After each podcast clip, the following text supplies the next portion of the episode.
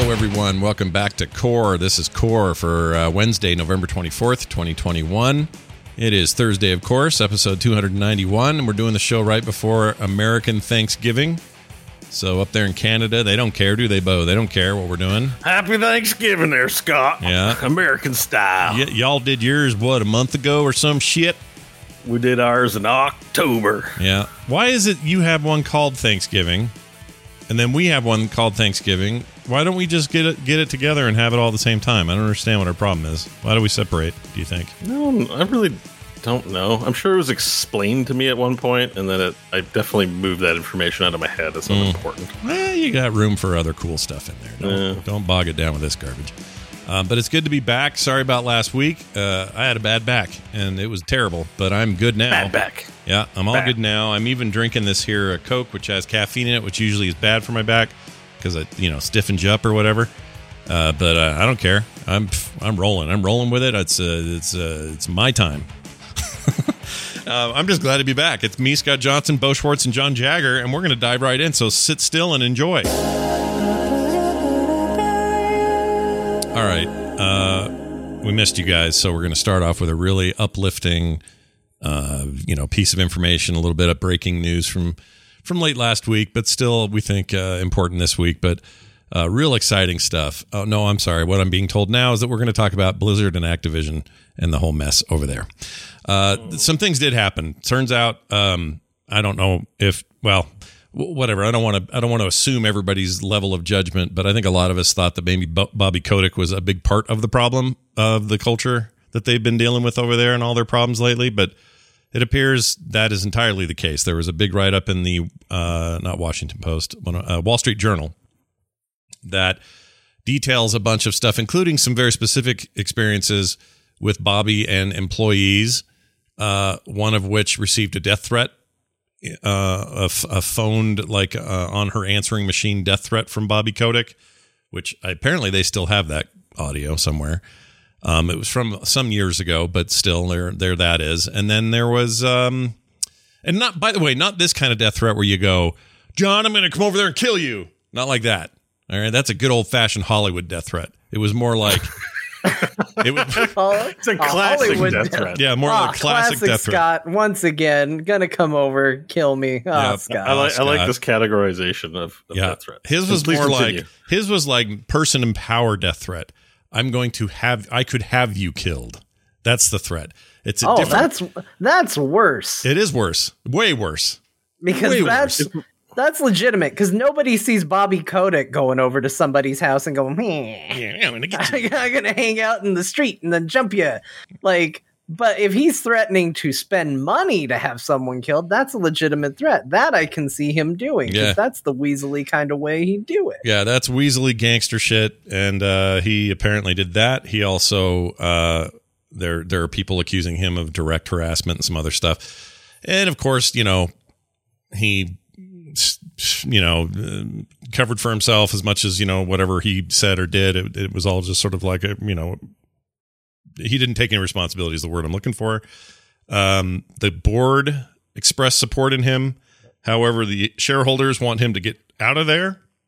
So they all And they uh, also named two board members that they're, uh, at least the Activision Blizzard uh, group did, two board members that they also feel need to go out, which is another reason why everybody thinks the board is backing Bobby is kind of two reasons. Is one, they're a bunch of his buddies and he's made them a lot of money. yeah. Um, and two, uh, is that it also would be extremely costly for Bobby Kotick to get fired Yeah. because of the insane amount of money they have to pay him if they do, which uh, is just crazy. If Yeah, My his- understanding is that it was the the shareholders that were calling him out are already predisposed to do this. Like it's about some small percentage that buy, that that are protest purchases. Hmm. They kind of do this all the time, anyways, and because they're in the headlines, it's now clickbaitable.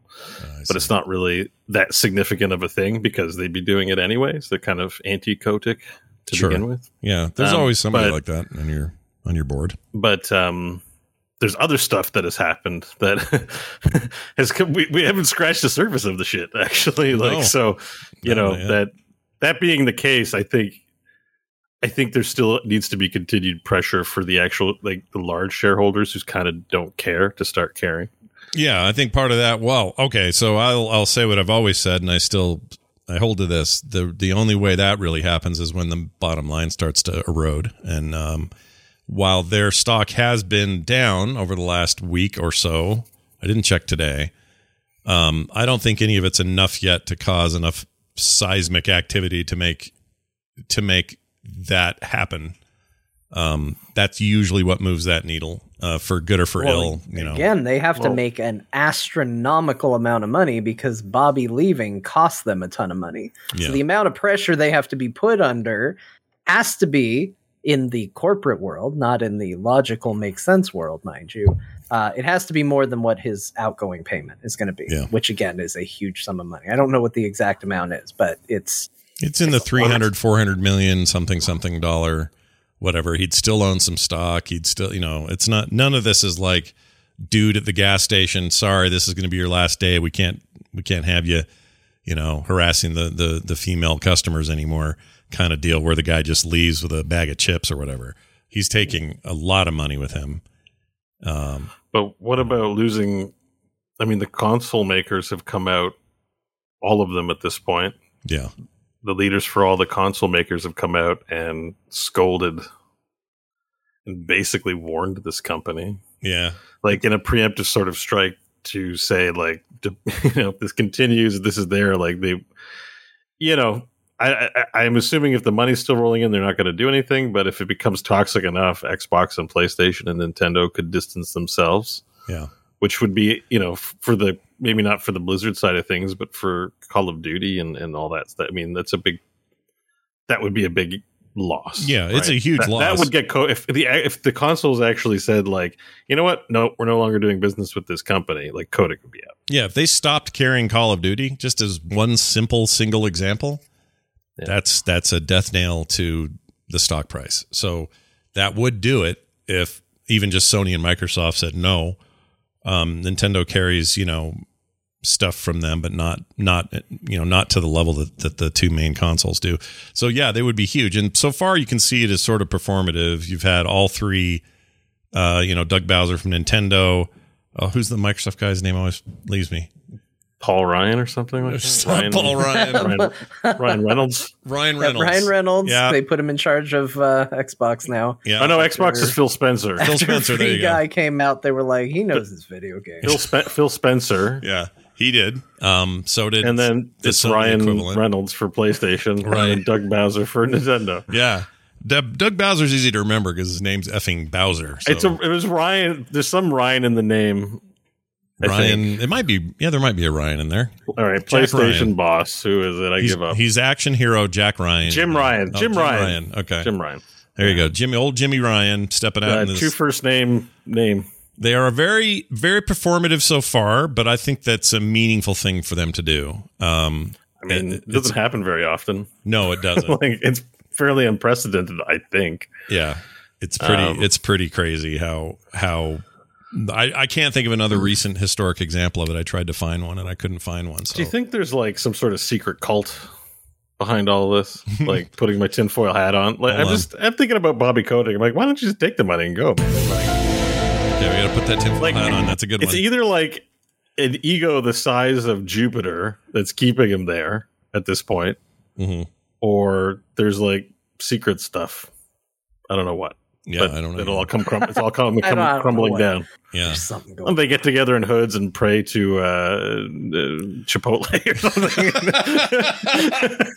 Wait. Chipotle, the god of the god of endless diarrhea. the God Chipotle. Wow, I, that's a good one. I love that. What would they say? What does a prayer to Chipotle say? I don't even know what Chipotle is. You guys go to it in the states. I've never seen a Chipotle. I don't know Here, what. Chipotle, please don't let this end the way it ended last time.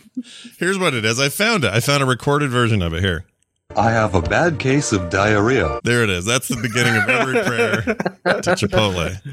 That's the Um, Chipotle prayer. So yeah, it's uh, I I- you know yes, it's done through channels, and it's not like they got on some sixty minutes interview and did it that way. And I realize it's it can be seen as you know corporate performative, but it's still significant in a in a pretty meaningful way. And if the goal is to get the guy out of there, that's what these platform holders would do. And the thing is, Activision is beholden to those platforms. Whether and and to a large extent that the platforms are also interested in having big titles like Activision titles on them, but also the worst selling Call of Duty in years and the worst reviewed Call of Duty in years is happening right now.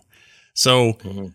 that Vanguard game is not doing well, not doing well by the by the numbers, like doing well compared to somebody's indie effort. Of course they are, but but by what they're used to, this that thing is sucking an egg, and and that isn't helping. So it's all just a lot of stuff at once, and I do think this ultimately means Kotick's out of there. The other thing we didn't talk about yet is co-lead at Blizzard uh, when when Brack left was Jen Oneal. She was added as a co-leader of the company, and she came from Vicarious Visions, which was the company that made the Tony Hawk remakes, and then was working on Diablo 2 Resurrected, and uh, was seen as a good leadership pick regardless. But also, a lot of people went, well.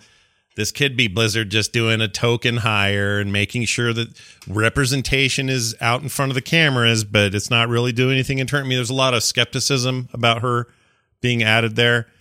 And now that's all been confirmed that basically they were doing that. Um, they never No, gave her, a- yeah. she never got equal pay.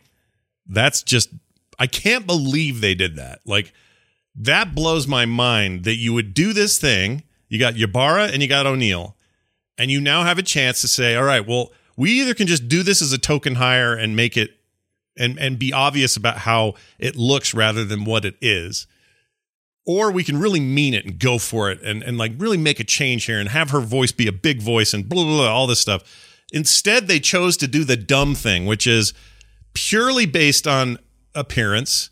They didn't pay her, they didn't even pay her what Ybarra got offered. I'm not even sure he knew. She just didn't get paid what he got paid. And it's supposed I've to be a heard he he was advocating for the equal pay, but I mean, who knows? he he may have been. The point that they the point is that they, the fact that they didn't is ins- He probably shouldn't have accepted the position either. If he if he was sincere about that, he probably should have. Well, it's if I, I incredibly stupid. I can't believe it. It's it's shockingly dumb. yeah, Like It's- a ten year old could figure out what the right thing to do was in that situation. Yeah. You right? go, hey, Yeah. this company's facing scrutiny for not paying men and women the same. So they decide to appoint two new leads to run part of that company. Should they pay these two employees the same? Nah. No. like like it takes a special kind of idiot to come up with that as the answer. And you guys asked, you know, we've talked about this for so long and it just it's the story that keeps on going yeah. it fe- it feels like every week is going to be the last time we talk about these idiots and then they do something else that's stupid and i cannot believe like you guys said hey do you think do you think bobby kotick's going to face any judgment for this? Like you asked me that scott and i said no he isn't. He's going to distance himself. He's going to probably uh, fire um, brack and get him out of there as like a sacrificial lamb sort of deal. Yeah. like look at the changes i made. And then as a result you know it, things aren't going to stick around long enough for attention to fall back on bobby but you know what'll get your attention back on you by doing something so stupid as continuing to do the thing you're in trouble for with the new people you Yeah. brought in to replace your sacrificial lamb Yeah, and it's It's it's, so and dumb. it's them. It is literally Kotick and his people that would have made that decision because that's the level of hire that it is. This isn't Hmm. something that happens 18 rungs down on your corporate ladder. This is Studio lead. one that happened right at the top and the fact that somebody didn't say you guys, whatever you do, just make sure they're both getting paid the same. Or at the very least, if you're going to screw this up, give the lady more and give the guy less. The fact that nobody did that makes it sound makes it feel like my cat was in charge. I don't get it. I just don't Man. get it. Don't be so mean to your cat. oh my god. Yeah, it's uh it's it's it just sh- it shows you how um just unintelligent the people that are making these decisions are. Yeah. Uh you know, and, and it's it's that level. It's like comic it's like schoolyard comical level. Um because I think it also came out somewhere that the Townsend email Mm-hmm. to employees that went viral at the start of this for being so tone deaf Oh, right. um, was actually written by Bobby Kotick, and then when it went bad, he threw her under the bus publicly, saying like, "Oh, what she wrote was real shit. Sorry about that." Yeah. you know, Yeah. it's like, Yeah. and it was him, and like, so this is this is I mean, that's we're seeing like the skirt is lifted up, so to speak, on what things are on the inside Mhm. of the company, and and I mean, it's it's Kotick, but it's also the people around that support that as well, the board and, and whoever else. It, there, there's very little hope. I there's very little hope here. Yeah. Well, there's some hope. Okay, the hope is he gets out of there. I know too much now about this company. I, I, I do not respect their level of intelligence. Yeah, I know, don't. I don't either. The way that this thing gets righted is gonna. If it does at all, it takes years. It takes more than just performative action. It takes transparency. It takes. It takes a whole lot more than what they're giving us They're now. gonna need some talented people uh, at that that are passionate about video games, and it just sounds like that's not that's not what we have here. Yeah. You know? I mean, I used to think. Uh, I'll be honest. I used to go, well, Bobby Kotick seems like a knob, and yeah, he's in charge of billions of dollars, and you know, he's one of those guys. But you know, I'll bet he hunkers down and can play a, a you know a wicked match, uh, something. You know, he's playing some You game. thought so? Yeah, I did. I, I wanted that to be true years ago. This is back like, yeah. you know, two, 2008, 2009, when everyone was complaining about the merger. I remember thinking, well, I'll bet Kotick could, you know, he'll he'll play WoW with you. He, he probably has a raid team. You know, like I used to have these these weird ideas that that if you were in video games, you were in it because you loved them and, and you were a player and and and player first and a, an executive second and and you know a lot of those guys like Phil Spencer, that dude plays video games. He likes them. He, he talks about yeah, them. Oh, He yeah talks he about definitely does. Yeah. No doubt about it. he talks about competitors' games and how you know, and he talks about them in the kind of detail that only a player would know. Um, uh, Doug Bowser, similar thing. Dude's super into into Nintendo games. It may be a career position for him, but it's also you know stuff he loves.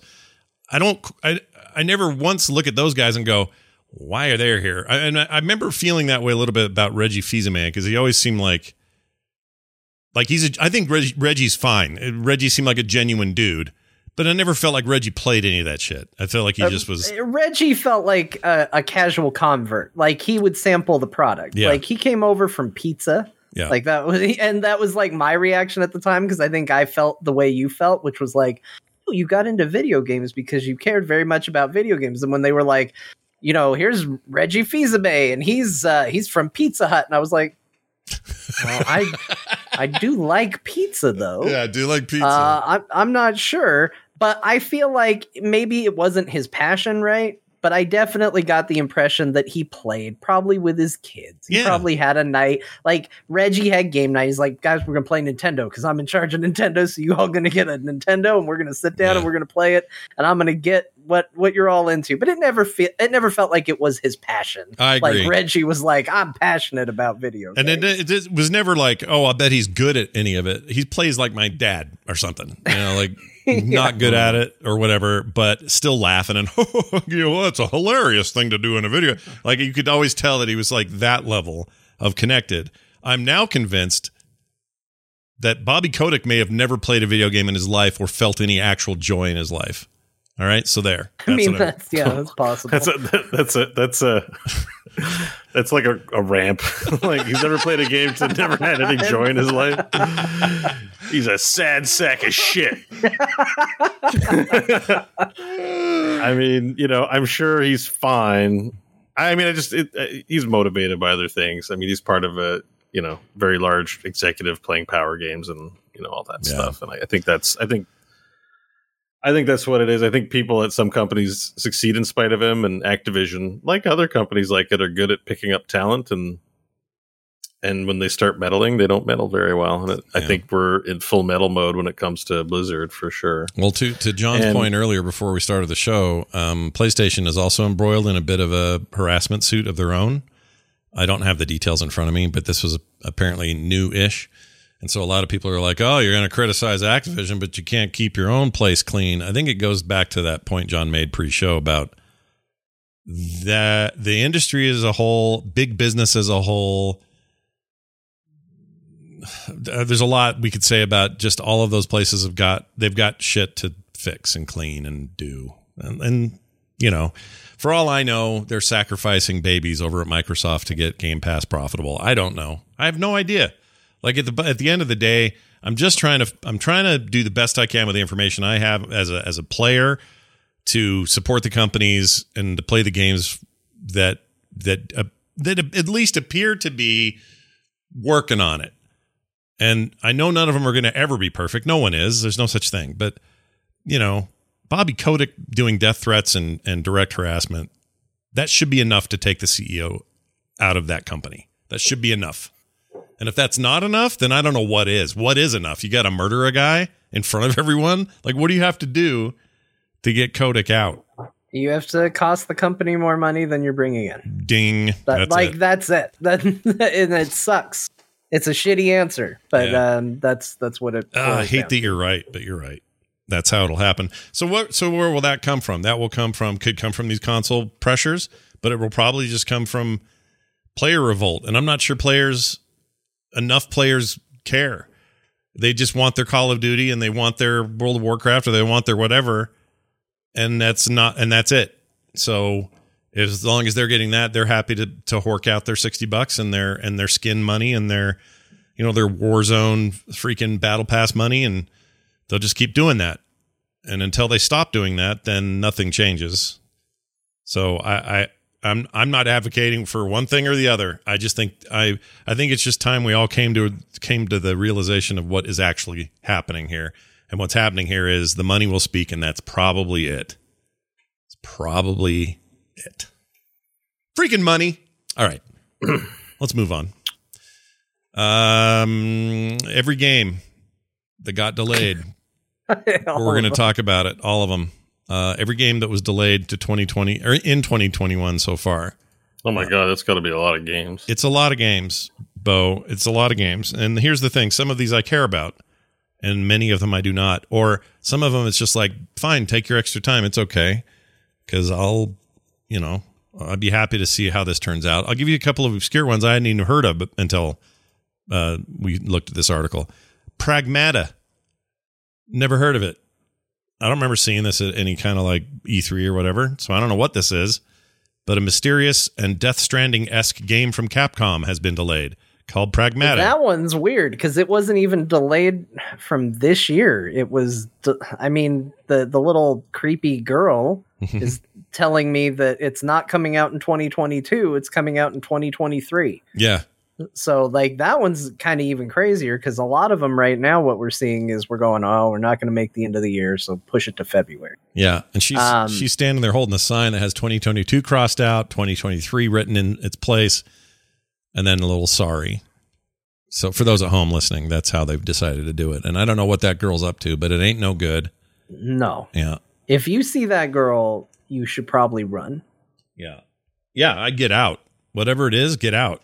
It's is not going to. Yeah, if she's your daughter and you love her, I understand, but dude, get the F out. She's not she's Yeah, put her up for adoption. Eh, that's that's what we're going to advocate for your troubled children at home, everybody. if you have a disturbing child, leave it on a doorstep. there you go. There's a game called Thymesia. Uh, I think is how you say it. It's a brutal hack and slash game with clear souls influences and a ton of blood and gore. It's now going to arrive in 2022. No reason given for the delay. Again, this is one I hadn't heard of. This was coming to this is Team 17's publishing it, coming to PS5, Xbox Series S and X, and PC.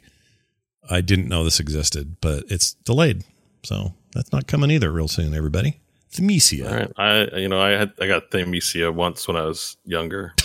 The Yeah. doctor the doctor prescribed me Rogaine for it. Yeah, did it work? Is that why you got all that long hair and beard and everything? Yeah. Well, I had long hair in other places. So I had to get rid of that. Oh, Oh, It's it called just, it just migrated it. Okay. It's on my thighs. I had I had you know long mullet on my thigh. got it. That's nobody wants long mullet thigh. Best joke I've ever said. It's pretty good. Uh, how about this one? Uh, Metal Hellsinger. Again, not one I'd heard of. A rhythm focused shooter comparable to Doom and the similar BPM bullets per minute game. Uh, Metal Hellsinger is now arriving sometime in 2022. The development team, led by former Battlefield Bad Company 2 lead designer David Goldfarb. Uh, and the game features tracks from musicians like Lamb of God's Randy Blythe or Blythe. Uh, based on your performance, more layers are added each time, uh, and the track gives you a more richer experience. Looks like a third person sort of thing, but it's rhythm based. I had never heard of this. The- there's your I mean, does three it count as a delay if you'd never heard of it? well, does it even exist? You know what I mean? I mean, Yeah, if a, game, hear- if a game gets delayed and you didn't know it exists, did it get delayed? yeah. the- Scott hears about a lot of games. Like I do. I, if he didn't hear about this game, then I, I don't. I question whether it was even announced. A lot of people, Bo, that's funny you bring that up. A lot of people think that when I can't think of a game's name or a developer's name and I'm banging my head against the wall and someone in the chat blurts it out, like, oh, yeah, right. They think that is just me in, in cognitive decline or something. No. Yeah, no. what that is, is I have too much of this in there and I do pay attention to this stuff. I do keep track of it. I just can't hold it all in the same straw. Chat room likes its fan fiction. Just let them have their fan fiction. Yeah, it is If you have fanfic, a cognitive decline. They- It's it's enjoyable for them. Yeah, it's a good time. Uh, here's a game you may have heard of Saints Row. Remember Saints Row? That's a that's a game. Uh huh. This did do. get delayed, and uh, this is the reboot of the series that was announced at E3. I think it was E3, may have been one of the other showcases. They all kind of run together now, but um, the upcoming reboot of Saints Row will be arriving six months later than previously announced. Volition moved the title from February 25th, 2022 to August 23rd, 2022. So, really, a year, effectively a year delay. Uh, with COVID being a big part of the delay, they say the delay will ensure the game meets studio quality standards, according to studio boss Jim Boone. Uh, I was looking forward to this because I like Saints Row. I like open world games. And I thought perhaps it would be time to like update what Saints Row is. And if they need extra time, that's fine with me. That's okay. Go ahead and take your time. They need extra time to to to make sure that guy's headphones are the right size. I was waiting to hear Bo's take because I know you're not like his, head, his headphones are so big. you're not really a big. Saints Row guy, are you? It's That's fine. really- Saints Row's fine. I just never really played it. I can't judge. Okay. I can't judge. I I like it a lot, but I like the wheelchair gun and the dildo things I saw, Yeah, you- like in the trailer. Seems good. I approve. 2021 quote of the year. I like the dildo things I saw. Bo Schwartz. That's great. That's great. Uh, this one, which has been in per, per, feels like permanent perpetuity of delays, is Six Days in Fallujah. Also controversial. Uh, this is a, si- a shooter rather called Six Days of Fallujah, which was actually canceled well over a decade ago. Then it got revived. Uh, got delayed quarter four 2022. The game in development at Highwire Games takes place during the second or real second battle of Fallujah and has drawn criticism for for the developer initially saying it wouldn't be making a political statement before backtracking. Um, if you're going to reproduce that event, you're you're You're asking. you can't help but be political. You just yeah. that's just how it is. I was gonna say, I'm glad that it mentioned it in the article, uh, which just for reference, everybody, we're reading off GameSpot. Um, Yeah. But uh, the I remembered this game from like when I was still in school. Oh, weird. is what it seemed like, and I was like, wait a minute, are they still trying to make this game? I, I feel like I was in high school the last time I heard about this game and, and it being delayed. It's kind of that constant, eternal, like, we're going to do this. We're going to make this video game. No, yeah. yeah. no, it's bad. We're not going to do it. It's like what was the? I guess Duke Nukem Forever was the previous king of all delays. Just Yeah. your decade, a decade or more of, of delays, and then finally Let came me out. tell you, when you get it in the end, this is going to age well. This quote, uh, it's not always the uh, enjoyable experience you were hoping it's it was going to be. Uh, as somebody who eventually played Duke Nukem Forever, uh, sometimes it's better to have uh, just never had that happen. yeah. I mean, I, I pre-ordered it. That's why I don't pre-order. Oh, is this the? I I didn't know there was a titular moment of of pre-order. Um, never do it again from this game. Is that true? I I didn't was know so that. stoked. I played it when I was young. I wanted to play this one. 80 bucks down the drain. I couldn't even finish the first level. I was like, this is Damn, disgusting. dude. It's pretty bad. It no is refunds bad. back then. It's a Yeah. really bad game. It's not a good game. I only played a little too, and it's it's bad. Uh, another one is the Playdate. Now we're getting into hardware. Uh, I was looking forward to seeing this. I didn't. I wasn't looking forward to paying. I thought the $200. play date came out. No, there there some people, you know, influencer types or whoever who have one. Um, developers have them, but they did not. It has not shipped yet to people who bought bought them or pre-ordered them. It's this little. Uh, for those who don't know, it's a little indie focused handheld that looks like a. I don't know. It's like a Frankenstein Game Boy kind of. It's got a crank on the side. They're yellow. You get an A B button and a or A button B button and a and a D pad. And then this crank can be used for gameplay as well as doesn't it let you charge the damn thing or something? I can't remember. Oh, I don't I don't remember, but yeah, that could be. I I think the crank is like I mean, they know what they're doing because I saw that and was like, it's whimsical. I love it. Yeah. Uh, I It's want cute. it. I and want one I'm too. sure Bo was excited at all the fishing game possibilities a crank on the side of your console would allow. Oh for. yeah, you go No, yeah, you could take a reel. Yeah, fish all day. It actually seems pretty neat. Um, it was made by the people who made that game, uh, Fire, uh, fire, Fire Walk like with no Firewatch. Firewatch. That's Firewatch. it. Yeah. Yeah. So those guys had this idea. Um, yeah, it's an indie game developer that just decided to make a crazy little indie system. Yeah.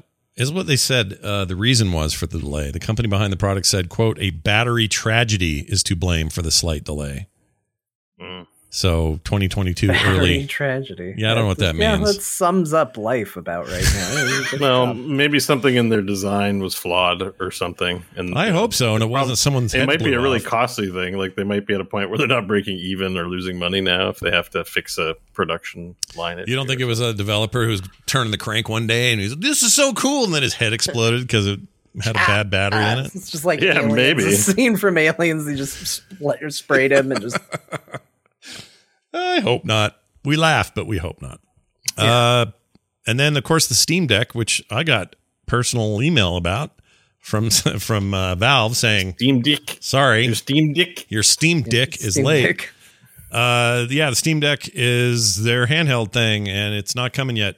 I had a huge, long conversation with somebody. I hope people learn from it, but I had a conversation on Twitter with somebody about what the Steam Deck is and isn't, and they were convinced that you had to have a PC first to even have a Steam Deck second.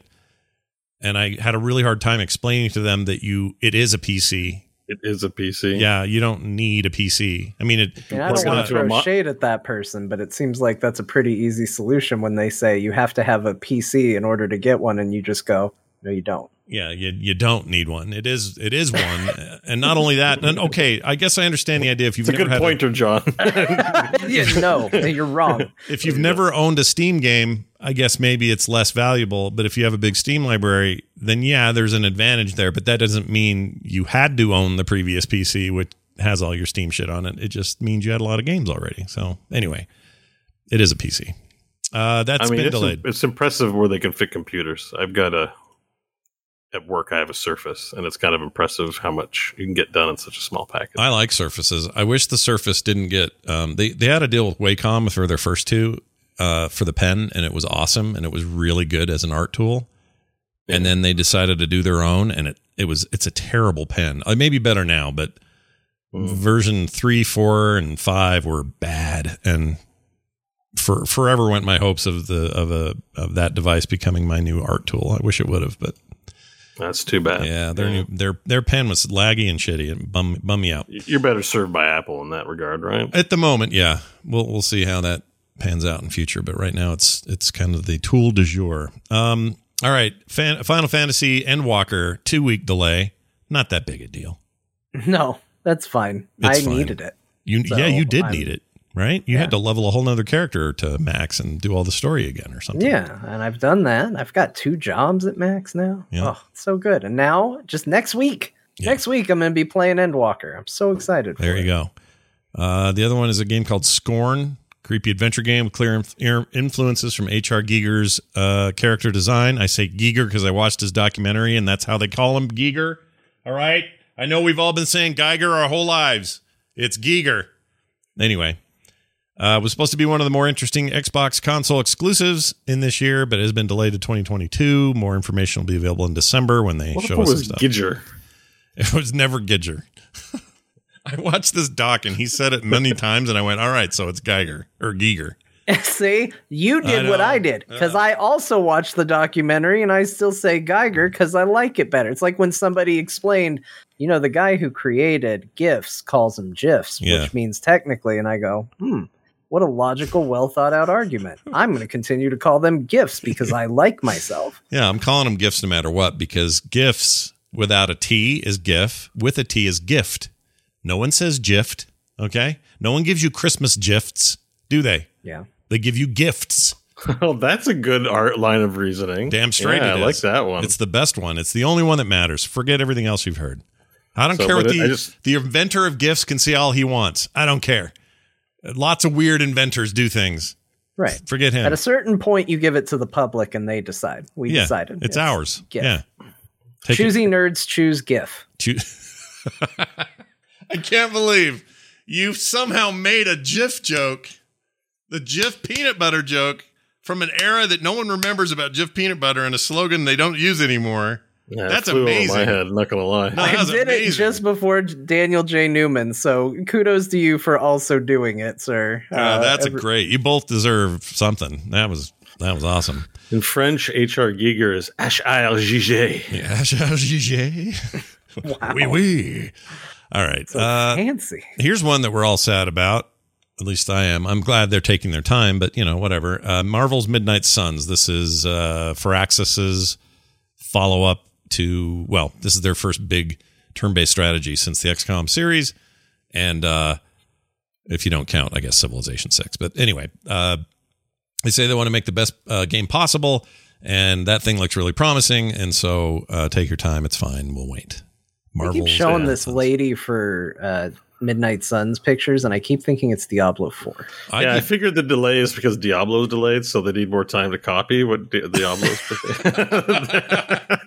They're like, oh shit, the Diablo 4, we thought it'd be out this year, not going to be out. We need more time to study their artwork so we can include it in our game. I see. Well, I mean, if see- you scroll down on this article we're looking at, literally just a little bit, I think it's used Lilith. basically the same picture from And her Diablo name i- 4. I think her name is Lilith as well. Like Diablo Oh, 4 really? features Lilith, and that's Lilith in Mar. Like it's the same named, and they look like, like look. I'm like, I think they're literally putting copying Diablo 4. Uh, it almost feels like, but Yeah. you know, probably not. Probably it'll make more sense when the games are released. She looks to me. I always just see Kerrigan. I think it's all the Does green Yeah, right there. Kerrigan There's some as well, Kerrigan yeah. vibes. Yeah, definitely getting a Kerrigan vibe out of it. Um, then They, this they next, started off copying StarCraft, hoping StarCraft 3 would be out, but then they had to switch to Diablo 4. So. yeah. Um, what's weird is a lot of the stuff that got delayed is saying uh, February of next year. There's no way that holds for most of these. No, they No said way. February because I think it puts it within a fiscal quarter, and that's their goal. Yeah. But it's going to keep going. Now here's one Are we I going talk care about, about. all these? We got a lot. No, I'm only going to do a couple more here. So I was So the say, one- this article goes Yeah, for a- 17 more yeah, pages. it's a lot of delays. Is the, is the- that's the main takeaway? Is that like everything in its dog got delayed? But I wanted to mention Shovel Knight Dig for for a reason here. So I like that Shovel Knight game series a lot. Uh, it's a eight bit throwback. Uh, first came out in 2014, but it was meant to look like an NES game, and it really does and sounds like one. Um, and it's really fun, like a really good time. Anyway, they were making a game called Shovel Knight Dig, and it was like a puzzle game spin off of the series. And I was actually really looking forward to it. And now we're not going to get it. So I just wanted to call that one out. Okay. All right. No. There's a lot more on here. We know about most of them. Like you said, Overwatch, Diablo. Lost Uh, Man, look Yeah. at EA Sports PGA Tour getting paid for its little thumbnail almost. I saw just the picture and I was like, what the hell is Mhm. this? Yep. I had to look at the actual article to find out what the name of the game is because it looks like it looks like EA Sports presents PGA Tour Cross FedEx. Yeah. Finally, the fighter we always wanted to see. We can have uh, Fuzzy Zoeller go up against your local delivery guy. The guy that wants your signature for your iPhone is going up against Fuzzy Zoeller. That's fantastic. Um, By the way, this article is so long that even the author lost track because if you scroll down, Pragmata is on there a second time and it doesn't reference, like it's not a joke or a reference, it's just seriously on there. They accidentally did it twice. That- like, it takes so long to scroll back up in the article, he probably forgot he mentioned it first or whatever. one, it just loops back around. We're just One- back where we started. one of them that, that I guess didn't surprise me, but also I'm surprised it happened so late in the game is Elden Ring because everywhere you go that you can pre-order Elden Ring, PlayStation, Xbox stores, uh, Steam, everything, the language and the and the stuff that's up everywhere about that game are are all like eminent release type imagery, like coming soon, almost here, ready to rock. Let's go Elden Ring. Nope, you're gonna have to wait for From Software's game until well, they say February. So, Uh, but Bo, I did want to pick one of these out for you. Rocksmith Plus. You you sad about that? I Got pushed off? Uh, no, I, I'm well. I, I just I'm not sad about it. I think it's awesome. I'm hearing it's not very good right now, but Oh. it's still. I think they're they're delaying it because it's not very good. Like didn't get a good reception, so Yeah. I haven't been following it too too hard. I- I'm I like Rocksmith, but I want to be able. I want some DMCA friendly options. It's fun to play on stream. Yeah. Yeah. I want. I liked watching you when you would do that. That was fun. I see. enjoyed it, but uh, yeah, no. Uh, Rocksmith is has tons of songs. It's almost like it's not needed. There's a really cheap. It goes on sale. Rocksmith 2014 edition goes on sale all the time. Mhm. So do the songs.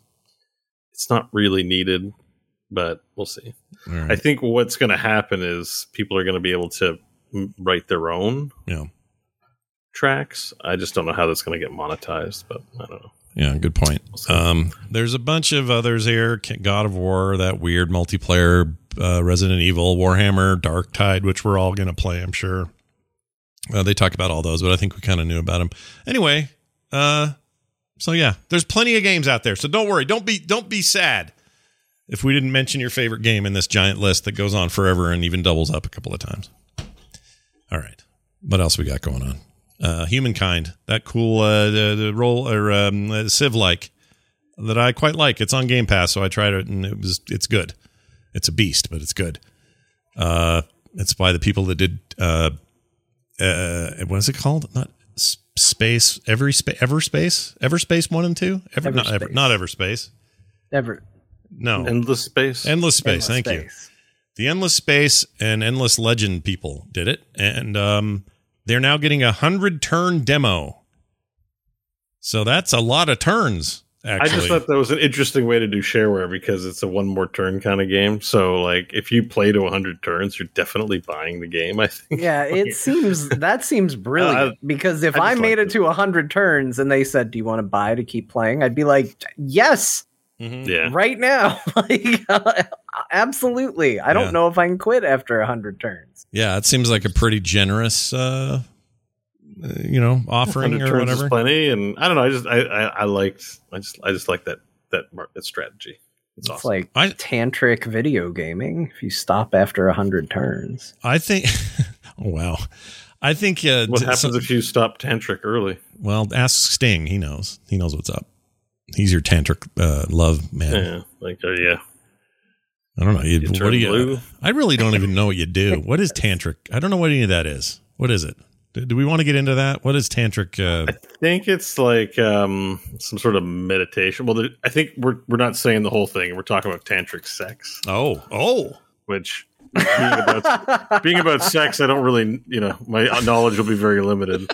Um, you hear that, ladies? Uh, all right. Woo. but here is the tantric sex is a slow meditative form of sex where the end goal is not orgasm, but enjoying the sexual journey and sensations of the body. Oh. So I guess it's like mindfulness, you know, when you meditate, except while having sex. yeah, but at the end, okay.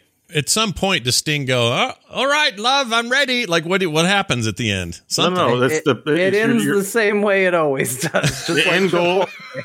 the end goal is not orgasm like that that's the thing it's you know you're extending that journey for as long as Right. possible I It's think uh, idea. the it's about the journey, not the destination. Right, but do they some at some? So did they deny themselves that ultimate destination? I think if you deny it, isn't that Well, i think it's like well okay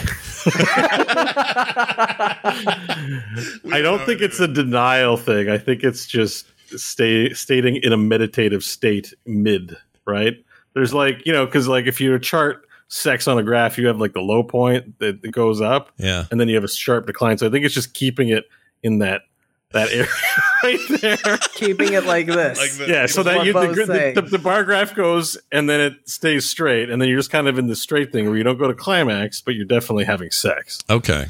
Um, All right. Just keep No, it like this for as long as possible before it ends up like this. I mean, I'm surprised there understand isn't a video game about this. Maybe there is. There don't probably is some anime thing on Right. on uh, Steam. I'm sure there. Yeah, exists. but I, I just don't know if you can separate tantric from sex. Uh, Okay. if that's just because that was what you asked, we we went into sex, but maybe So maybe tantric medica- med- medication meditation is, Medication. is a whole separate thing that's human. that can be a you know maybe they just apply it to sex, but maybe it applies to all sorts of things. I don't know.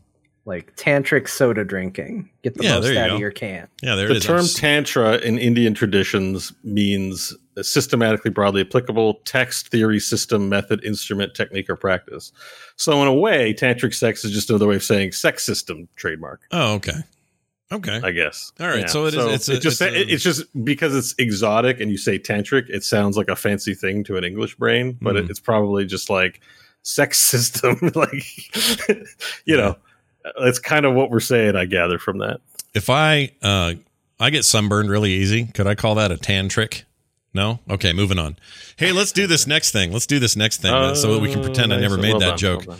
Uh human humankind, uh, 100 uh, turn demo. All right, we're over with That's that. what, yep. I was gonna say, let's move on to what we just. Well, well, just talked about. there, there's an Indian colony in, in humankind, so it's Oh, there you go. tangentially related. I'm sure. Tan tantrically.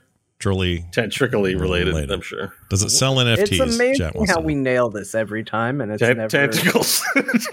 how core never misses. It's just a, it's just a series of hits. Oh yeah, it's 100 percent headshots the whole match. That's what we do here on Core. All right, uh, the Game Awards are coming up, and by the way, that's exciting for a couple of reasons. One, it's kind of a fun thing to see who wins stuff, but mainly for me, it's like a bunch of announcements that uh, don't come out in other places, and that's become that's that's grown you know for years now, where that that show gets more and more announcements. I do wonder though in the shroud of uh, all these delays and a lot of stuff just sort of in the works if we'll see as many announcements but Geoff Keighley on twitter claims there's a ton of stuff that we don't know about yet that's getting announced so so we'll find Maybe out they can start a second show called the Delay Awards. yeah, there you go What what game that isn't coming out anymore were we excited about and now sad about? yeah tantric think- awards is what they're called I think that the announcements that's what I get excited about too. Um, but that's what I was would be excited about anyway because I don't particularly care that much about awards. Yeah. But I I do think it's like it's the coolest part, and I think it's also the problem because it's certainly the game awards are getting a lot of criticism this year for being very commercial, for being very you know it, it kind of ha- crops up every year. Um, and I think there's evidence to it. It's gotten a lot of criticism for certain games not being there that you know people felt should be uh, definitely there, and you know some games featured very prominently that maybe uh, have interests that uh, I don't know. You there's nothing there that's so open and shut that you go, oh, Game Awards is friggin' corrupt as shit. But there's a lot of like, hmm, hmm. It's Hmm. corrupt. not corrupt It- it- i Not know what john's corrupt, saying uh, you're john's not wrong I was, corrupt is too strong. It's It's, a market. It's a big marketing show. man. yes, there you go. Well said. yeah it's not. We're not talking about the purity of evaluating a game on critical merits. right The way you know my nerd brain wants to. Have we evaluated this on twelve vectors of excellence? You know, it's like it's just like you know who sold the most. But the good, who's the, the, the reason it's not best. that controversial of a statement is because that's really all the Oscars are. That's really all the Emmys Yeah. are. Like at the end of the day, it's Yeah, all guess what? It's an award So, show like all the others. then. yeah, By the way, th- there's a joke in there somewhere, but all these delays is like tantric marketing or something Yeah. like that, right? Like Yeah. all these games are like not coming out yet, not coming out yet. So we're in this middle peak, by the way. yeah. Just, Uh-huh. just- I just needed to We're share like that. this. Chat, chat room like called this them. with yeah, video always that Yeah, way with video right. games. Chat room called it edging, and I don't. I've never heard that before. Edging. That's what I Yeah, said it you, was. you never heard of edging oh, I didn't hear you say it. What does edging mean? Someone tell It me. means 'cause- Edging- you get right up to the moment and then you stop. oh, I And then it's like it's like standing on the edge of a cliff, but not jumping off, right? okay. All right. I thought it was like my experience Like, with edging is like one of these chore core games where I'm like cutting and it's like walking to the edge and then looking to, and then walking back and then walking back to the edge of the cliff and then walking back. Chat That's- room, don't that's say boomer moment. Say Gen X moment. I've never boomer. I'm not a boomer. it's like in it's like in House Flipper, Scott. You've done all the things they've asked you to do, and there's one smudge left on the window, and then you just close the game instead of playing it. I, yeah, I would say like some people don't have time for edging, man. Like not everyone doesn't have to know everything all the time, yeah. right? Yeah. I have heard of soaking though, because soaking's big at BYU, Brigham Young University here in Utah. Uh, Wait, okay, this is news. What is Soaking. Whoa. You want to hear about soaking? Here it is. I'll tell you. Yeah, I'll tell you so- what I know. what is I want soaking? to. I want to hear how Scott's going to describe soaking. Yeah, that's- what that's I the wanna important hear. part. Yeah, I see. I don't know soaking. I know edging. Don't know soaking. All right, here's This soaking. is how we come together and exchange knowledge. in a, is in a discourse, way, everyone. what's funny is I, from what you described, it sounds like edging and soaking are, are siblings. But anyway, There's more. There's more thrust in edging. Soaking is more awkward. Yeah. okay. so here's what happens. Here's what goes on. So at a univer- a private university run by a religious organization, that would be Brigham Young University. You could look at other like Catholic schools, things like that. Similar, similar Oh. deal. So they have codes of conduct and all of that. And codes of conduct can range from everything from you can't have beards on campus to uh, I don't know. Uh, I don't know. I don't know what else there is, but usually there's some kind of like you can't have premarital or non-married sex with somebody else is one of the rules at BYU. Okay. And so what happens? There's two things that actually happen there that that people use to get around these rules, and most of it's just trying to convince themselves. It drives me crazy, but basically it's this: uh, students will they they believe that if you just put your if you just send Pedro down to Virginia and let him sit there, Yeah, Not like moving. he turned onto a back street by accident, going, yeah, "How did I get here?" Yeah. Yeah. So you just put so so I'm just gonna say this so all the kids at home aren't all offended. But you put you send Pedro down to Virginia. You get you get the reference, right? Penis into the vagina is what I'm trying to say. Oh, we got the okay. reference. Yeah, yeah, All right, yeah. just making sure you got it. And then you're supposed to just hold it there and never move. And that that and that's called soaking, aka you haven't actually had sex, aka you can tell your advisor, counselor, bishop, whoever that no, no, we we didn't have sex. And and They, they, believe that you get one free trip in and one free trip out before anything counts against you. Yes. You get a you get a free sample like Sam's Club. Yep. That's Oh. not a meal. Yep. That's just that you- So we're we're not, we're not playing fiddle here. No, no. right. Accidents we're- happen. You know, sometimes things just. Oh, it's a, it's Go a, where so they go. soaking is a whoopsie thing. Like, oops. No, Nope. Soaking is the oh, the whoopsie. act of just hanging out in there and not moving. you can be in there as long as you want. you just can't Oh. leave and come back again. Yeah, because you're so you're soaking in it. Oh, Jeez, it all sounds bad.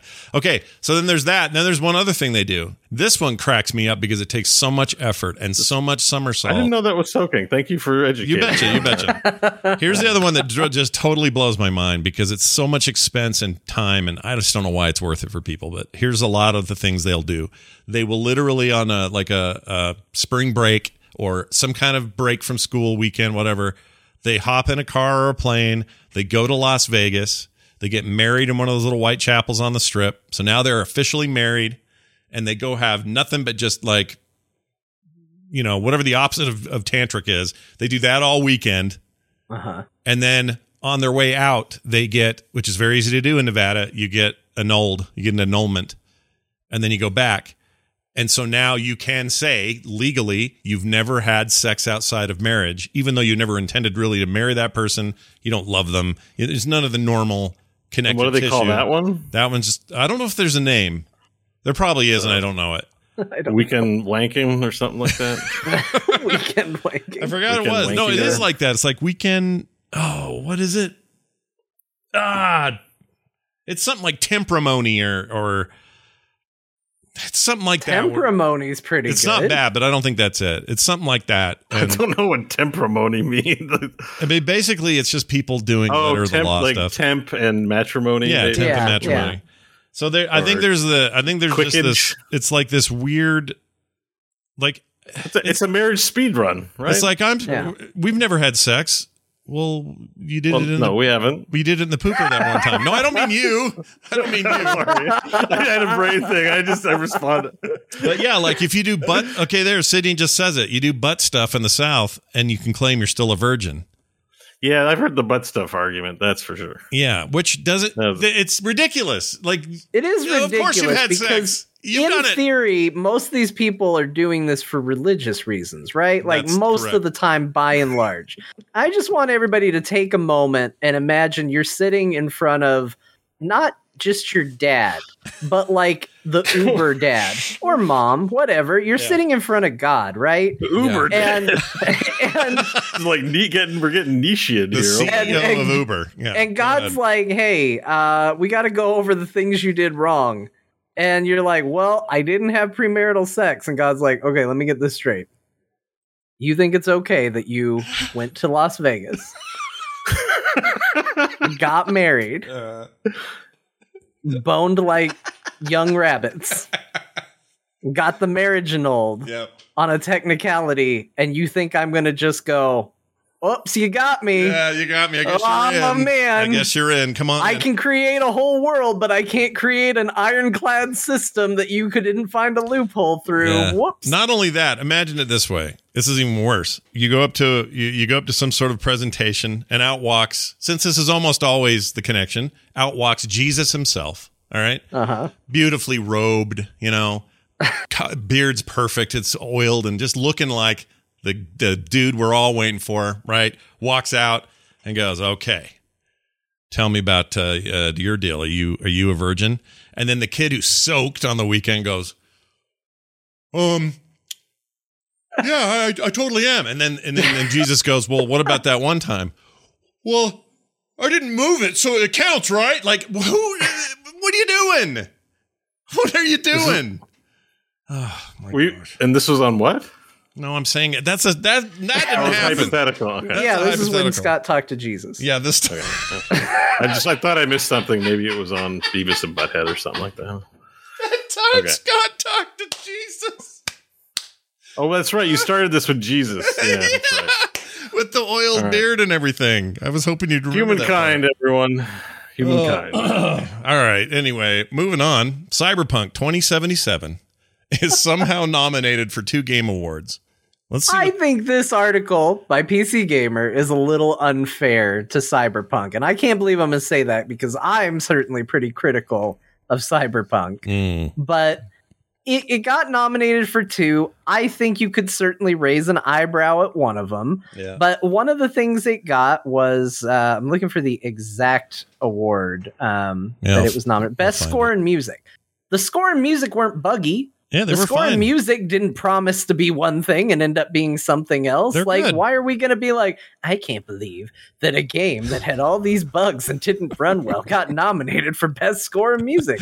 Who cares? Yeah. Like, yeah. uh, it was fine. Now it was also nominated for best role playing game, and you can say maybe it didn't deserve that because not a lot of people got to play that game Mhm. that uh, wanted to. But that one's a bit debatable. But writing an entire article about somehow Cyberpunk got nominated for two game awards, Yeah. one of them makes perfect sense to me. It's fine. It's not going to win. It won't. Uh, like, Yeah, if it wins, this whole this whole affair is corrupt. Well, maybe, Like, but the, the that's I, I, confirmation. to John's point, I do think PC gamers, you know, as the British would say, taking the piss here. They're like being a little too. I mean, I don't know. I oh, hate yeah. this kind of journalism anyway, but they're but yeah, be upfront sure. about it. They're not going to win best role playing game. My guess is they give Tales that one to either Scarlet Nexus or Tales of Arise, and I keep hearing Tales of Arise is awesome and I should play it.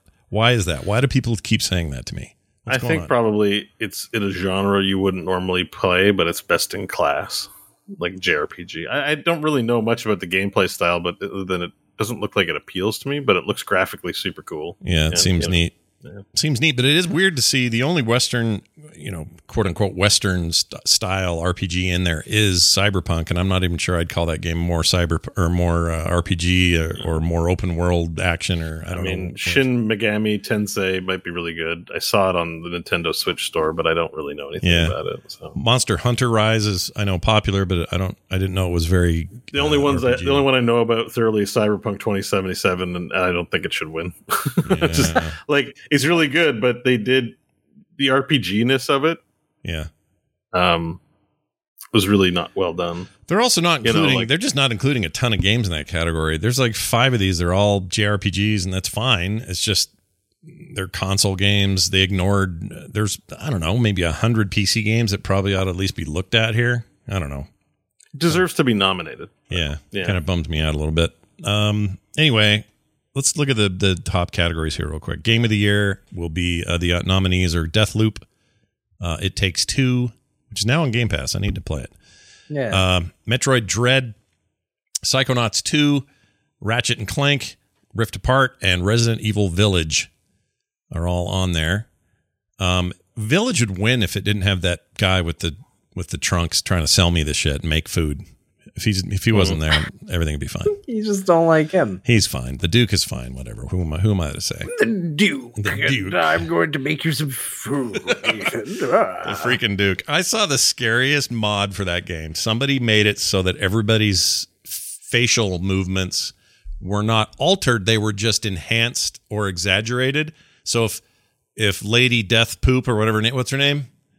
Uh, Demascue. Demascue, whatever. Death Poop. Dor- date Lady Dorito. Yeah, Lady Dor- Dorito. When she smiles, they just the mod makes her smile go further and bigger than it would have, but in the same shape. It's just exaggerated, right? That's So creepy. it's crazy, and the Duke is f- legit freaky with his with his faces. Anyway, I see. Uh, I see the chat room saying this, and I, I think it's. Uh, I think it's worth mentioning um, because a lot of people are saying Forza Horizon Five should be on there, and uh, this was one of the things that that people called a little controversy on because if you're going by pure Metacritic reviews, Forza Horizon Five is one of the best reviewed games of the year. Seems like an open and shut should be in the Yeah. list of nominees for Game of the Year. Um, the story is that it was eligible but that the date for submission for judges was actually prior to the game's official release. So, very unlikely that Yeah. any judges had actually played it, um, even though they're still considering it eligible. So, Hmm. it, it's an unfortunate victim of its release date status. I think that, you know, you can get into the nitty gritty on what that means, how it should work. You know, does this mean that it should be eligible next year? Uh, like, that's a whole bunch of weeds you can get into. But for anybody going, hey, Forza Horizon 5 should be on here, that's the reason it isn't. It 100% should Geoff be. Keighley has said. it really should Hmm. be just from a. I mean, uh, whatever. It's one of the best games I've played this year. So why it's not on there, I don't know. I mean, other than what you just described, it makes sense. I but the thing is, most most award shows of any other kind of entertainment, they do it the following year, uh, or after a year of stuff has Mhm. happened. This one just pokes in the middle, not in the middle, but toward the end, and says, "Hey, if you're not out yet, tough shit. Sorry, Halo Infinite. Sorry, uh, whatever else." You're not qualified to be in this year's thing, and then the next year, I don't think they carry over, and that's that's maybe a bummer. But but then again, like John said and Bo sort of said, and I think I agree with, like maybe we don't care about the awards. You know, I care about the Yeah, it's announcements. Just an excuse to watch trailers, pretty much. Yeah, yeah, I'm down with that. Uh, let's see. I did want to look at which one was it? Best indie. I think I agree with this. Although 12 minutes reviewed terribly, I don't know why it's on this list, but whatever. Uh, Death Death's Door. That's an awesome game. Thumbs up for that. I agree. That should be it. In fact, it probably will win. What about Inscryption. Inscryption? Inscryption also awesome. Loop Hero. I played so much Loop Hero this year. Yeah. I mean, I, want to Hero's see Loop really- Hero win it. I would I know love to Death's Door. I, I can tell by looking at it and hearing it is good. Inscryption, I still haven't dug into yet. Thanks to Grout for gifting it, but I just haven't played it. That was nice. Um, but Loop Hero is really good. Yeah, it's very Well, good. Loop, Loop Hero is always going to be a special game for me because that was my taking care of a newborn baby game because it was so easy to just let it play while I was, you know, Yeah. holding him or feeding him and stuff like that. So that's that game's going to be a sentimental like game tied to me forever. Look at these guys. You can do a lot with a little, I think. That's what is true. it, like a 20 Plus- meg download or something like that? Like, it's impressive. Yeah, it really is. Plus, they um, this it's impressive. Devolver Digital is what three of these four, three of these five slot slots. I mean, they dominate right now in indie stuff. So that's that's pretty cool. I'll tell you one I found surprising in its absence, even though it isn't what I would have given the award to. But for best ongoing game, Mm. you have Apex Legends, Call of Duty Warzone, Final Fantasy XIV Online, Fortnite, Genshin Impact. I was surprised to not see uh, No Man's Sky on there because I feel like that's the game that if you look over this past year, it feels like every couple of months we talked about No Man's Sky again because they were doing something crazy and cool in that game Yeah, uh, which to me is the very definition of an ongoing game. And I'm a little surprised to not see it uh, on there. But It's again, in I, best I- community support. hmm it will shock no one to know that I would probably give it to Final Fantasy yeah, big shock. Yeah, I can't believe it. Um, there, there's a, a content, or this is interesting. They've they've they're gone ahead and decided to do content creator of the year again. I hate that category. Even if I won it, I'd hate it. I think I kind of hate the term content creator. Yeah, I don't like it. It's not my favorite thing in the world. Um, it's yeah, very bland and vague.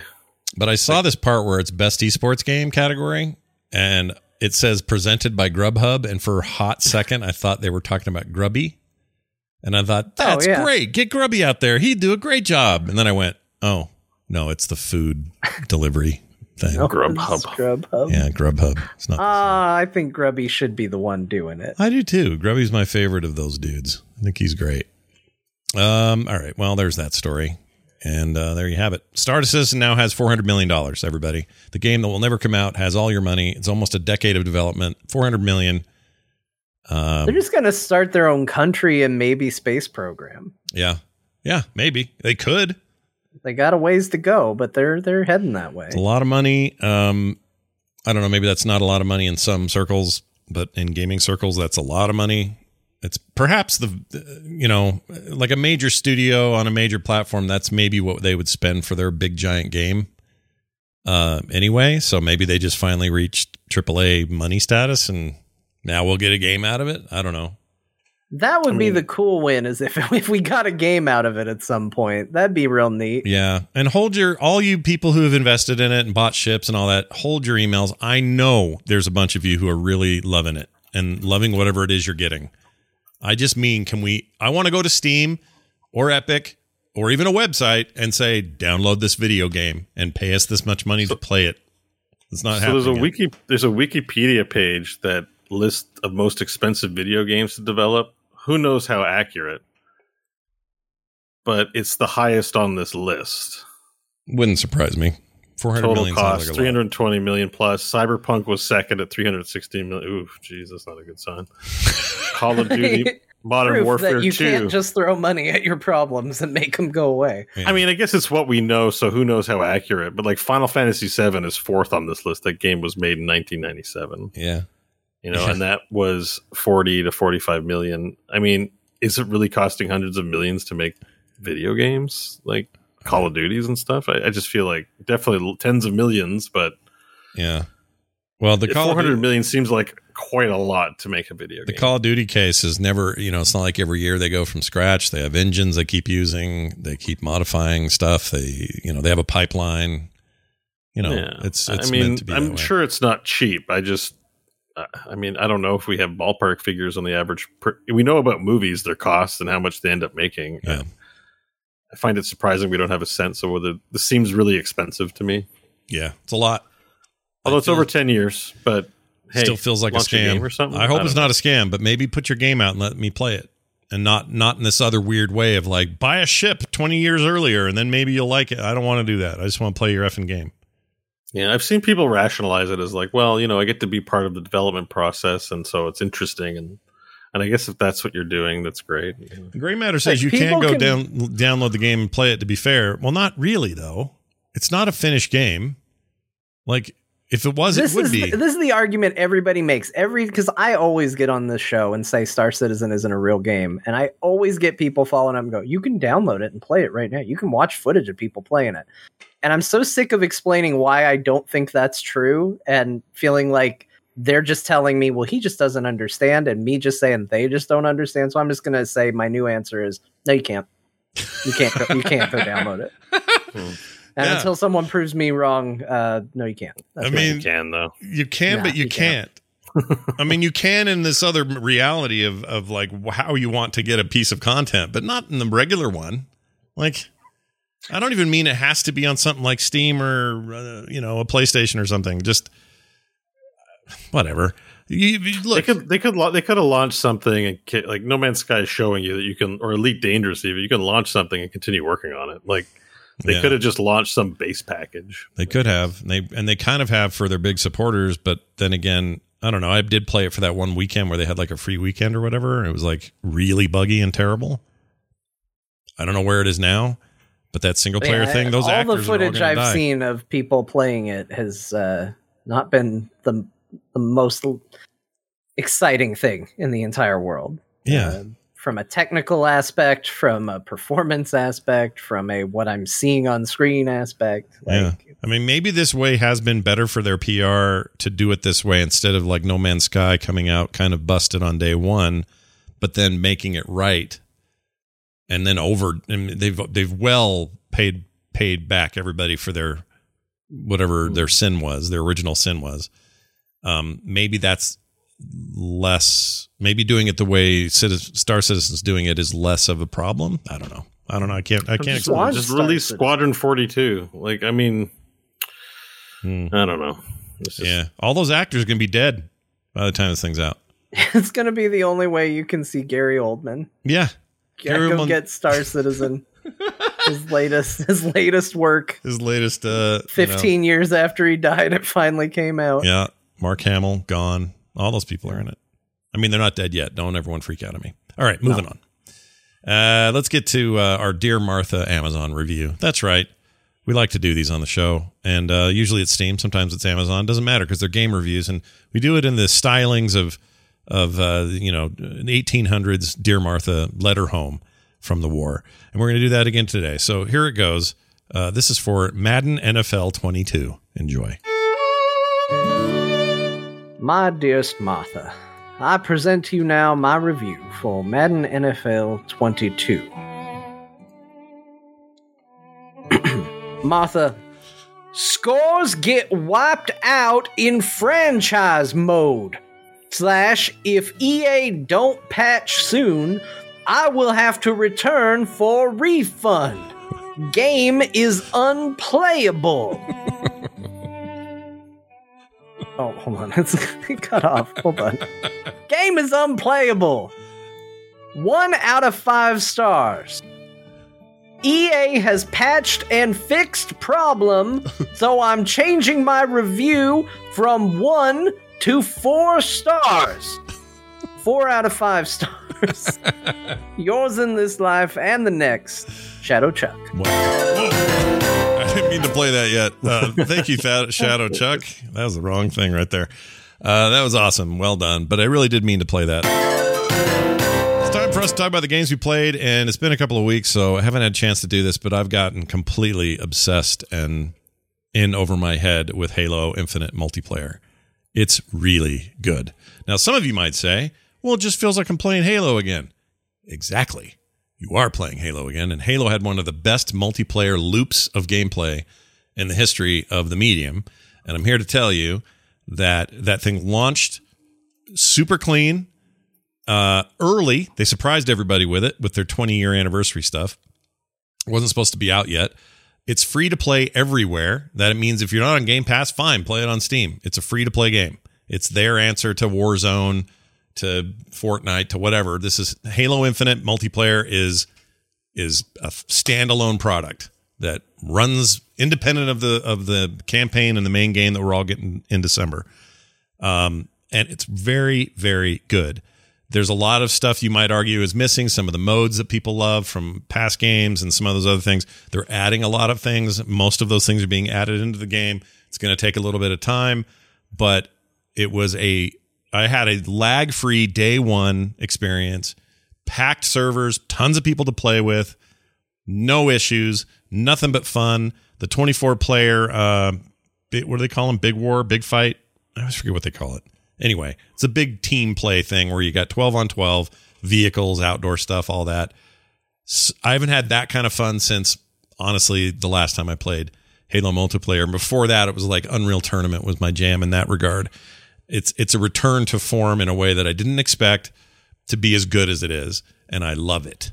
So if you have Game Pass, or even if you don't, if you've got Steam, if you've got everything, I guess, but a PlayStation, um, you can play it, and it's great.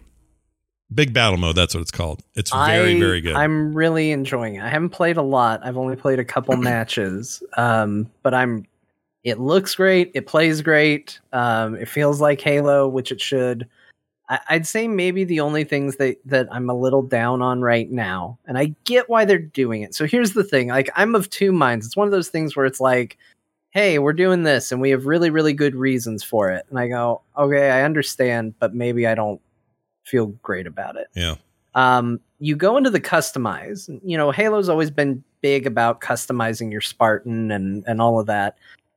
And it just felt like everything I went to do and customize to get my guy to look, you know, the way I wanted them to was uh, locked Mm, behind something. You know, this is locked. This is locked. Got to unlock this. Got to unlock that. And you know, this game is a, a progressive game. It's going to be ongoing. You're gonna, you know, you're gonna need to keep playing and unlocking things, and that's part of the charm and that's part of the fun. If you got in and just immediately had access to make the character exactly the way you wanted, you know, what are you unlocking? There's not a lot of point to it. right. So I get it.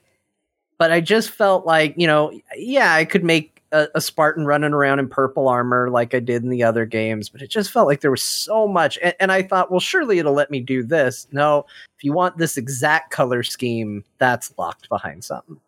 Like you could do purple, but if you wanted to do purple with this highlight, no, that's locked. If you want to do this, that's locked too. And it just felt like a bit much. There was a certain point where I was just like, okay, you you've locked up enough. Maybe let people do some of this stuff. Um, that I didn't I didn't really love that. But the gameplay side is great.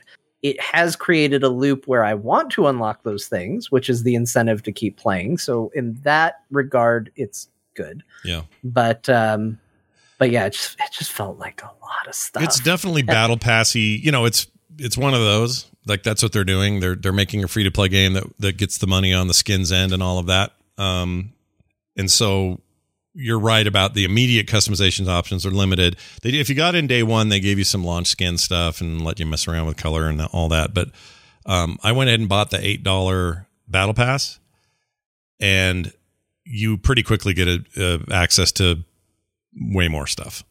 Um, If anything, they need some balancing on that because I think the battle pass without the boost, without the dollar boost, is just way too slow to get anything new. It's incredibly slow. Like you, I'm used to a ramp before we get to uh what does Bo The call it? Ding Desert. the Ding Ding, Desert, Desert. yeah. Yeah. I'm used to like they get you with a little incentive at the beginning where they're like, "You're level zero right now. Oh, you finished a match. Well, now you're level one and a half. What do you think I of that? want to get you finished hooked. a I want to second give you a match. taste. Yeah. Now you're level three. What about that? You skipped all of level two, and you're like, "I'm so excited. I'm great at this game." Before it slows down, I've played several matches, and I'm still level zero. And a ways before level one, I'm like, Oh, really? goodness, Yeah, it takes a while. a really long So, time. so real quick here, doesn't do it based on XP. I mean, it's XP, but it's not XP earned in the traditional way of, oh, I played a game, therefore I got some XP. Um, Mm. It's based on a not a is it achievements. I forget the word like they use. objectives. Like it's not exactly achievements, but Like, like, quests or they've something. yeah, they've got that Yeah. like daily quest thing of like perform X number of headshots to get this amount of XP. You know, do this Yeah. to get Yeah, this. and if you do those, you can do things at a pretty good clip. I'm up to level three, but as much playtime as I've put in in a game like Call of Duty, I'd probably be level 24 or something. So the the the, the level stuff is it's a relative change. Um, I think they need to give people some baseline XP for just playing. Um, yeah, especially because I think trying to complete challenges can affect gameplay. Like Right. I'm not completing a ton of challenges because my goal is to make us the winning team, which we've been every single time. So I'm clearly doing an awesome job and I'm an amazing player. But uh, the I'm not getting anything for it because I'm not trying to teabag 18 people in the middle of the match. Oh, I'm by the way, fun fun holding onto my fact. ball. Fun fact about teabagging. I'm glad you brought that up. The game won't let you. Literally, you cannot teabag. Now you can squat What? and and you can kneel or whatever, uh, like always in these games. But when you are standing over the body of your slain, you can't teabag them. It stops you Oh, from doing it. come on. Now hold on a second. Come I'm going to argue this is good because the the I think that takes away a serious point of toxicity in this game, where people are like, "Ah, you noob! I'm going to sit over your face and act like I'm putting my balls in your mouth." I think taking that out of the game is a benefit to the game, to the community Uh, of the I- game. that's uh, that's uh, I pour one out for teabagging. I here's going to be my controversial take, I guess. I think I I understand why it would get removed. Yeah. Why it would be seen as a negative thing. Yeah, I think players are always going to want to say or do something to show that they they did a good job yeah, at the video game. yeah. And Yeah. I think you buy- that removing teabagging encourages perhaps Th- worse. y- wait, I think wait, there wait, are wait, wait, worse wait, wait. things than teabagging. Wait, and wait, I- wait. I have to ask though because I don't know what the monetization options are. Can do you have other sprays or emotes that you can There's all pay sorts for of or unlock? Yeah. All kinds of stuff like that. So that's why teabagging's gone. They want you to get use the. Oh, it's a huge part of it. Sure, sure. But it's Yeah, also like, it's um, also like yeah, the least. You're never going to charge for a tea bag, uh, so it's like the least. Uh, it's a toxic behavior. Sure, that gets- teabag teabag is an internationally recognized sign of of goading. Like you know, and Well, that's yeah, why, but I mean, that that I don't think that's a good thing. Like just because it's internationally recognized is a good way to. we ha- in gaming we have traditions. Some are great, some you know less so. But like smack talking in a PvP game is part of it. You know, I, it's part of the experience.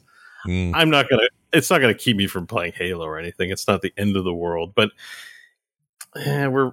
If I, just, I, was there's a a, limit girl, we're rounding too many edges of ta- you know like we got to put some sharp edges in our competitive games and teabagging is so like the point of teabagging is it's so it's just crouching like imagine getting offended the avatar just like it's a little. I know, but it's the, so the, infuriating but the- but part the of imp- so the implication- infuriating is but the- effort the know? implication is a little. I'm not going to say that it's not rapey, but it's like, oh, okay hey, I've, Sure. I'm putting my balls in the mouth of I don't know this female girl who's 12 years old playing this game for the first time. Okay, fair You know what I enough. mean? There's some toxic masculinity along with it, and I I don't really have a leg to stand on there. Um, but you know, I don't know. Do you know what I mean? I mean, though? I just I admit to being a juvenile male and when playing these games, you know, saying the most heinous things for Yeah. for laughs, and and I realize I'm 40 and probably should be more mature, but at the same time, it, it makes me laugh. like I'm just gonna I'm gonna I'm not gonna lie, like that kind of stuff still amuses me. Well, I get, and I may be a Yeah. little, you know, I I may be biased. My my 24 year old daughter, we were playing together the other day, and she was so glad. She goes, "Really? They don't do that anymore?" I said, "Oh, I'm so glad. I hate that. It's gross. Every time the implication of it is gross." And I went, "Oh, I never thought of it before because I'm a dude yeah. With my testicles. You know what I mean? Yeah, but like you know, us, us, us dudes enjoy our homoeroticism of you know putting our testicles in each other's mouths as a rite of male passage. Like it's totally homoerotic. Like that's it's like it. What is it? Every fear hides a wish. yeah. Right? We're all supposed to hate doing it, but secretly we want to mm, eat those testicles. You know, like I think it's great. I think it's not the act of teabagging that's a problem. I think it's the repression uh, of it, of the way we uh, treat it. Anyway. Yeah. I, I again, I think it's fine as long as that doesn't then. I mean, I don't. I turn it off all by default, so I don't know what the chat options are like in this game. I haven't seen anything yet. Yeah. As long as it doesn't turn into people just writing and like saying incredibly awful things because we removed the most base level uh, way to pump your fist, like you know, that's fine. yeah. Yeah. So Well, it's I, all I can tell you is this: it doesn't. The pace of the game kind of makes it irrelevant because it's really fun, fast, and crazy. There's not a lot of time to gloat. Like you, if you take the time to do it, you're probably dead. You're probably gonna get at least in the matches I've played, because Yeah. it's usually like a lot of the battles are like heroes battles where both teams just run into each other, and it's like, okay, well, who's going to be the last person standing in this group of people that just all ran in? yeah, but- yeah. But the way I, the way I see it is, I don't know. I think it's a it's a way for them to do two things at once. I didn't think about the other win for them that Bo mentioned, which is they're going to charge for emotes. So, of course, they don't want to give you a, the free international language of teabagging in the game. But, Right, but also, It's like- uh, but also uh, ta- on top of that, I do think that it does say something about the more um, mainstream nature of games these days. It's not all just you know prepubescent boys being dorks. I think it's more than that, and it's one little thing to do to say, look, maybe now don't pretend like you're humping somebody's face when you win. you know, and I think that's fine. It's not perfect, but it's fine. It's not the end of the world. It's not the end of the world. It's Yeah. just you know, yeah. not It's fun though. That game is fun as shit, and I'm going to keep playing it, and I'm really enjoying it. I'm more excited about that that campaign than ever. Um, not even because this, you know, this doesn't say anything about narrative at all, but what it tells me is there's technical proficiency here. That extra year did buy them polish time. Um, I think it shows in in just the multiplayer modes alone. I'm very excited about that story and about the grappling hook in particular. that thing's really fun. Um, I just think Halo might be back in a way that's significant this time and one that would you know really challenge things like Call of Duty, which which has had such a stranglehold on popular shooters that this could actually come back and say, "Hey, remember us? Remember when we were top of the thing? Maybe we'll do that again." And do it at a time where Call of Duty's actually kind of sucking right now. Yeah, So- I'm excited for it, and I'm I'm glad to see a lot of people playing it. It seems like, and it seems like the kind of thing, you know, that I would kind of dive deep in as far as like a multiplayer shooter. Like it it plays the way I want it to. The only thing I have to get used to is is I've said that Halo has kind of always stayed like an evergreen area for me for playing uh, multiplayer. I can always kind of dip back into it Mhm. and uh, do okay. But switching from controller to mouse and keyboard has been a real like learning. Oh, I was going going to ask you where you're playing it. I'm playing it on mostly the Xbox. I've I have it on both, and it's playing great on my Series X. I actually think I prefer it on the couch, uh, even though I know I'm not getting you know mouse and keyboard give you so much more control over precision and everything, but. I really like the feel of it with the controller, but I think it's okay on keyboard. I mean, how? how Oh yeah, f- I think it plays great. I just it's you get into it and it, it feels familiar, and I mean that's good. That's how it should feel. But that familiarity for me is with a controller. I like. I'm, and you can do controller on the on the computer as well. Like there are PC controls for it, obviously. Uh, I do think they did a patch because on the first day that I played it, uh, I could not map things to my side mouse buttons, uh, but I could when I played more matches today. oh, So interesting. that was a big deal for me because I, I definitely prefer to have things mapped elsewhere than just the keyboard. Um, but that is working now. So I don't know if that was a one off from my Yeah, first attempt to play it or or what, but it's working fine. Yeah, I, w- I was able to get it my side button for my grenades is what I use that for, and it, it that worked for me day one. But maybe there was something Hmm. weird going on.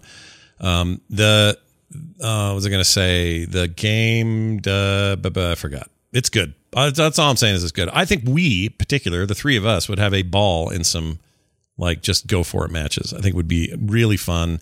There's almost like a not a MOBA quality, but there's a there's a pace to it that I just forgot how much I liked it. And it's been yeah, years. I mean, I yeah, I should download and, and check it out for sure. yeah, you should give it a shot. I'm See what you think. Um, I you like can- me some Halo. yeah, you can dip back into Halo. You just can't dip your nuts into anyone's mouth in it anymore. No, That's that's good fine. advice in general. I think. Keep your nuts out of out of my mouth, I guess. Well, if Um, it's covered in Nutella, is that okay? Oh, it's totally fine. Yeah. Never mind. Let's let's move on. No, Nutella. Mm. Nutella. Uh, all right. What else? Forza, uh, Forza Five or Forza Horizon Five. Uh, we mentioned a couple of times, and since we missed a week, it, it, it feels not like old news, but it's been out for a bit now. But I think that game is incredible. I think Microsoft's having a hell of a month um, with these two games alone. But I think Forza 5, while in a lot of cases or in a lot of ways you could say, well, it's a lot like 4. Well, yes, it is. I think the best parts of 4 are here. Um, I think the setting really sets it apart. Having it be in Mexico just feels like an amazing playground for the kind of game these Horizon games are. And I think that they've gotten better at having fun activities versus grindy activities. And the result is a really fun racing game to the point that I think I'm just going to call it my favorite racing game. I, I like it better than than Burnout Paradise as an, a game that Oh, I, I love a lot. That's, that's Um, big. and I think I think this just supplants it. Just finally somebody got it right enough to, for me to say, well, this is as good as that was ever was. Um, I really like Forza Five a lot. Uh, John, you've been playing that a bit.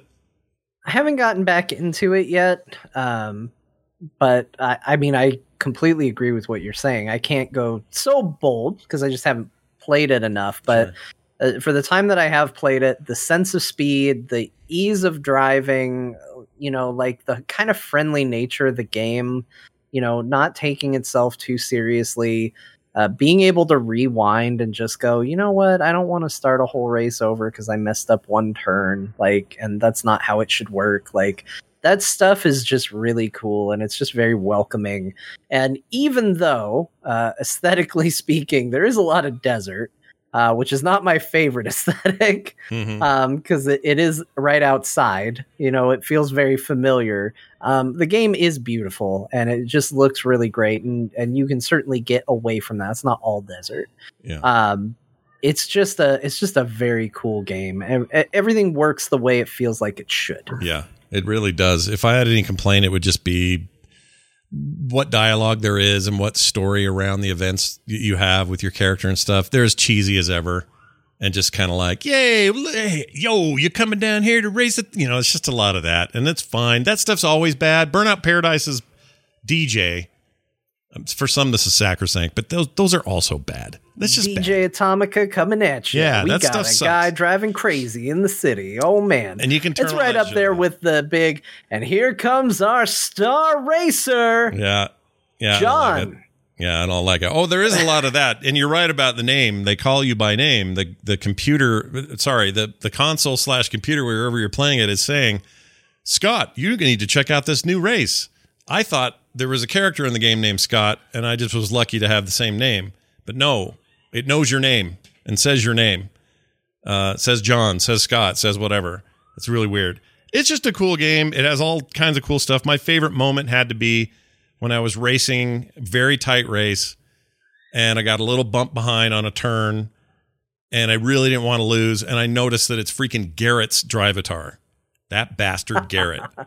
And it says his Yeah. name Oh. right over the car. Now it's not him live. You can do live racing, but it's just for this race. They're all AI, but one of them is based on Garrett, and because he's a, hmm. of my friends list, and there he is driving. Pissed me off, made me steer into the turn wrong, end up in the weeds. You can rewind, which is cool, kind of like the old dirt games. So if you screw up real bad, you can kind of fix yourself. Um, and you can get as simmy as you want or as arcadey as you want. It's a, just a cool package. I really like it a lot.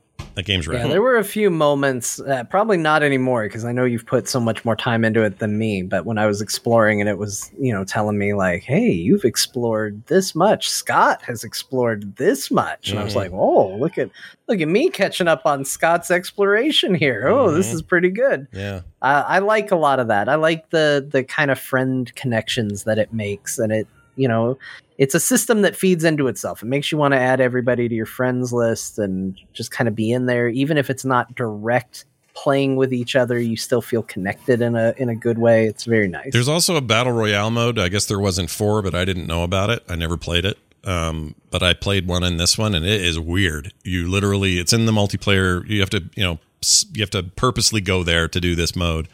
But you start out with, I think it's 45 other racers. I don't think it's 100. I'm not sure. Um, in a big giant area, big desert area. Uh, I think there's multiple maps. Anyway, you it's it's like a battle royale. The thing's slowly closing in after certain time intervals and all that stuff, all that thing you're used to. But the way you win is you start out in a shitty Volkswagen Bug with nothing, and you drive around and find better cars. So like, here's an RX-7. Okay, cool, that's an upgrade. Ooh, look around the corner, it's a Maserati, whatever. Now you got an even better car because the goal is eventually you're going to run into one of those guys, and when you do, you have to race each other. The loser of that race is out. So you're awesome. just trying to constantly win races and have a better car doing it. And you swap cars immediately. You see a car, you hit it, and you jump in it, and you're on your way. Um, that was a lot more fun than I expected. I thought it'd be a dumb throwaway mode, and it was actually pretty fun. So it's a hell of a package. It's a really cool g- game, and um, you don't. I don't even think you have to be much of a racing fan to enjoy most of it because it's it's just some of it's just goofball. Like hit all the. You know what I loved in like Paradise, you had to hit all those uh, billboards, uh, and they were hard to find sometimes or tricky to get to. The jumps were too high, whatever. This thing's full of those, tons of that, and four didn't have that that I remember or at least not as much. But this thing has a bunch of those kinds of things. Some of them are, seem impossible, but when you get it, it feels really good. And the cars are really hot, and the graphics are insane. That that game's beautiful. Is the other thing, um, and I can't tell the difference. There's a performance mode and a and a, a quality mode on the on the console. And PC do whatever your card's capable of, but on there it's like okay well do i want to play quality which is all the textures at full all the whatever, whatever all the lighting and everything or do i want to play performance for a better frame rate i've played both and i can't tell the difference between them and i think that's a good thing you know like i think what it tells me is that their their quality mode is just about right where the performance mode is and it it's not like suddenly I'm unlocked at 30 frames. It's more like, oh, you know what? I might be thinking of Halo. Maybe it is 30 on the racing game. I take it back. Halo looks good in both modes. That's what it is. Oh, Um, and this game still looks good, but it's a but there but there is a little drop in quality in favor of frame rate at 4K. You know, Mm. uh, UH or uh, yeah UHD and what's the other thing? Uh, the uh, HDR lighting and all that stuff. Uh, regardless of what you're running in, though, beautiful game. It's great. I love it. It's one of my favorite games of the year. Uh, what else? Oh, I'll just mention I cracked open Ruined King, uh, the League, the League of Legacy, League of Legacy, the League of Legends story game from Riot, uh, Yeah. which I'd forgotten even happened. They got so much weird stuff coming out these days, and uh, a friend at Riot gave it to me, and uh, I am surprised how Oh. cool that game is. That game is rad. It's another one of these, you know, offshoots from League of Legends. I don't know any of these characters, so it's all new to me. Um, but it's a you got, you got your Liam O'Brien in there. yeah, Liam's in there. You're I, right. well, I'm not Yeah. Is Laura it, yeah, is he- Bailey is in there. Laura's in Uh, there, I, yeah. I believe she's the main character. she is. She's the Um, pirate lady. Uh, Uh, I don't know her name. I so I well, I want to give a special shout out because I also was gifted it to uh, Pards Bay Mm. uh, is the name who gifted it to me, and there was a moment I like I felt bad at first because I was like, you know, I, I kind of like you, Scott. If somebody gifts me a game, I'm gonna check it out. Yeah, you of know, course. I yeah, I'm not gonna have somebody spend money on me and then go, man, Oh, I feel called out. I'm not. Sorry, that wasn't meant to be a call like out. checking it out. I just realized though, but um I, I so I was like, oh man, I don't know. I had the same League of Legends bias that I had about the show, watching Arcane. I was like, eh, no. Um, and I got in and uh was taken by a couple things. The game looks very cool. Yeah. Um, the style to it is very good. I don't know how similar it is to the show Arcane, but I know like very similar. it looks like the the still shots I've seen of Arcane look a lot like what I was seeing in cutscenes and stuff of this. yeah, so- these these cutscenes like that opener with the pool and the girl and the sword and all that. That's Yeah. all very arcane. It's it's okay. very consistent. Yeah. So I I thought it looked cool, and then what I quickly discovered was this is a game right up my alley with what I've been doing uh, recently, which is playing a lot of turn-based role-playing games, and it's kind of been a, a transformative moment for me because to me, when you talk about games that Riot is making, um, whether it's League of Legends or you know a, a card game or whatever, like it always feels like their goal is to to really lean into the competitive aspect of video games and the like get good, competitive, you know, Mhm. all of that.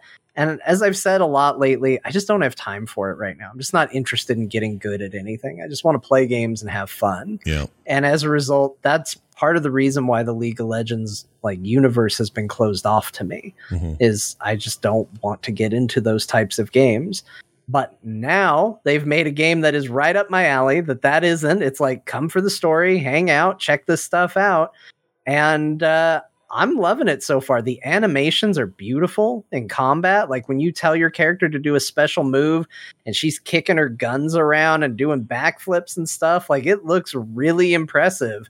Uh, I love how it looks. I, I mean, maybe the only criticisms I have one is uh, my fault, the other is the game's. There is some weird clipping that the game does where it's like the game's very beautiful, but then your character will walk like through a table in a weird way where it's just like half the character model goes through the table and you're like, oh, that, Mm. that just looked weird. That just looked broken. Mm. Um, it it only stands out because the game by and large looks so good. Yeah. Um, I agree. but then the other thing is, and I don't know how I'm going to stop this.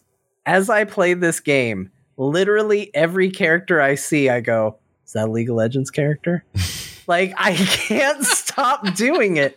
Like it doesn't matter who they are; they can show up, and the subtitle can be like, "Thief says I'm gonna get you," and I'm like, "Is that League of yeah, Legends?" you and character?" Lee. Are you, are you a lane clear? What are you? Yeah. I can't help it, and I I know she is because I've played as uh, Miss Fortune before, um, so I know she's a character in there. But then like somebody else shows up and they've got a cool sounding name, and I'm like, it's a League of Legends character. Yeah. right? Yeah. and uh, I it's a weird distraction I can't stop doing while I play the game. Yeah, it's just I had a similar thing, except um, I, my assumption has been that everyone who is in that intro video is one. Uh, like you know, they show the lady with the tentacle ball. Uh, I don't know her name. Uh-huh. Uh, she's rad and though. the the samurai looking dude. yeah, the assassin looking guy and all those guys. I- Yasuo. yeah, I assume those guys are all, you know, league league characters. They are champions in League of champion Legends. yes, exactly and this is their fleshing out and their story and their whatever um, but what i love about it is the same thing i really like about arcane is i didn't need to know any of it it's just working No, you don't need to. no it's just working and and this thing is a jrpg well okay the, the it's like a western rpg mixed with a jrpg and and and, and i don't mean that in a like a discordant way they work really well together the closest thing I can think of is that uh, a couple years ago there was a game by that, uh, not Wildfire. What the hell was that called? It was a really animated turn-based game like this. Battle Battle Chasers. Chasers. That's it. Nightwar. Night. Nightwar. Night These are the same War. same devs, right? That's the same no development team. I No, thought? different No? team. But but you wouldn't be wrong to see it and go, oh, like very that. very similar art and stuff. Um, but it's it's a lot like that, and I really enjoyed that game a lot. Oh, it is the same studio. Obsidian says I didn't know the that. Same studio. Yeah, Oh, I didn't know that. yeah, Is yeah. it the same artist? Because it does have. Uh, uh, Yeah, there's a, there's an artist uh, associated with both games. Is I it remember reading Joe Mad? Madureira, Joe Madureira. Yes, I love his art. Yeah, he's Like, comic book dude. so Um, much. he It's did so he, good. He also did the um, the other ones that Liam's in. He plays War. Yeah. Why can't I think of their Well, Dark, names? you- Darksiders. Darksiders. yeah, The Darksiders Genesis. Yeah, all of them.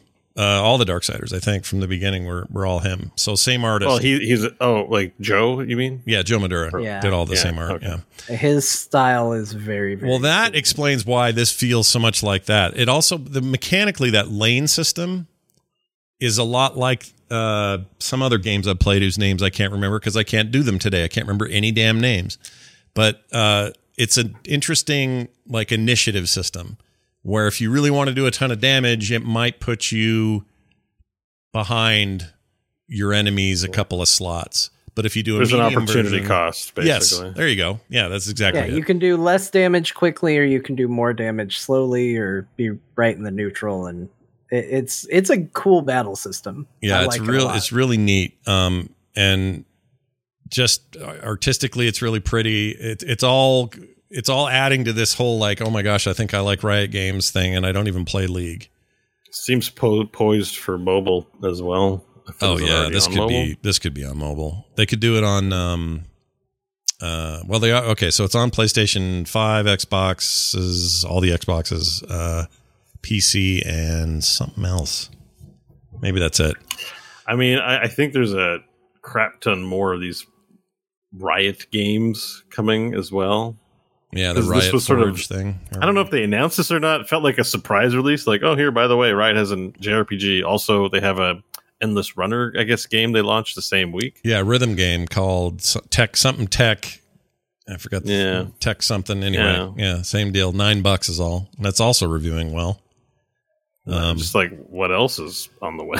right? Well, it makes it's me like, more uh, excited it's about like this. what they did with the Warhammer series, except it seems like it's a lot more hits than misses. yeah. Oh, there is a, there is another game because I think there's an Echo game coming um, as well yeah. called Con- yeah. I'm just looking up called Convergence, and then there's a Song of Nunu game. Um, so there's actually two more games. yeah, it's part of their Echo Uh, Forge initiative, which is like their hey, we're gonna make a bunch of. It's like what Blizzard, what we thought Blizzard's incubator was gonna be, except these guys are actually making something. Yes, like so it's like it's almost like not main canon games or ma- like tentpole games. It's like the side games. hmm Like what if World of Warcraft had a side-scrolling RPG that told the story of Valyr or something like that? Yeah. Like that could have happened, right? But Yeah. it didn't. So I would have played the shit out of that at the time. and and it looks like also what they're doing is they're engaging. uh, It's not like Riot's making them. It would be like Blizzard contacting an indie developer and say, "Hey, make us a Thrall game," and you know. Yeah, and being heavily involved. I the person I talked to at Riot was super involved with the creation of this game and was there kind of Yeah. every step of the way. And uh, that person also has huge um, th- their hooks in the new MMO they're working on, and so what that tells me is that this is probably kind of what Kingdoms of Amalur is trying to do. Yeah. of like Yeah, here's our like here's our standalone, and then we'll really blow things out with a full blown MMO or whatever. And I don't know what can be gleaned from that other than this seems like a really nice first stab. I I, I really like. I mean, it. it's kind of working. Like I watched Bo play because he's spoilers. He's going to talk about some riot stuff too. I was watching Bo play a card game, and every now and then it would go to the map, and I would see locations that are in this RPG. And even though I hate that I know I'm being manipulated this way, I went.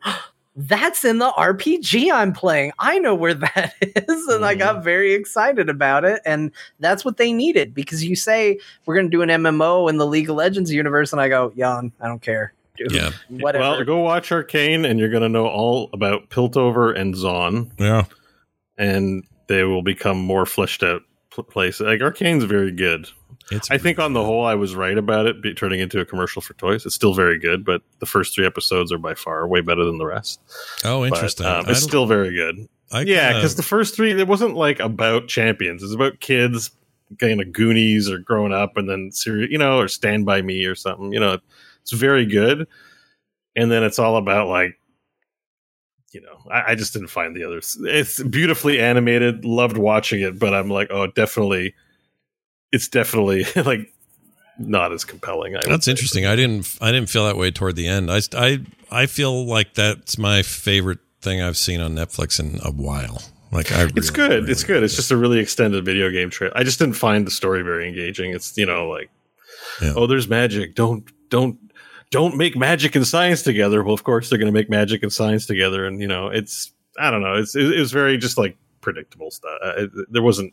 It is kind of your still standard- enjoyable to watch, but I wasn't like, oh my god, this experience. It's- it was it's the kinda- three it- episodes. I felt that way. It is your standard kind of steampunk meets magic, you know, thing, which is obviously the vibe they're going for. This game's, you know, there's a lot of piracy, but a lot of there's that robot dude you got to deal with, and you know, he's in charge of some shit.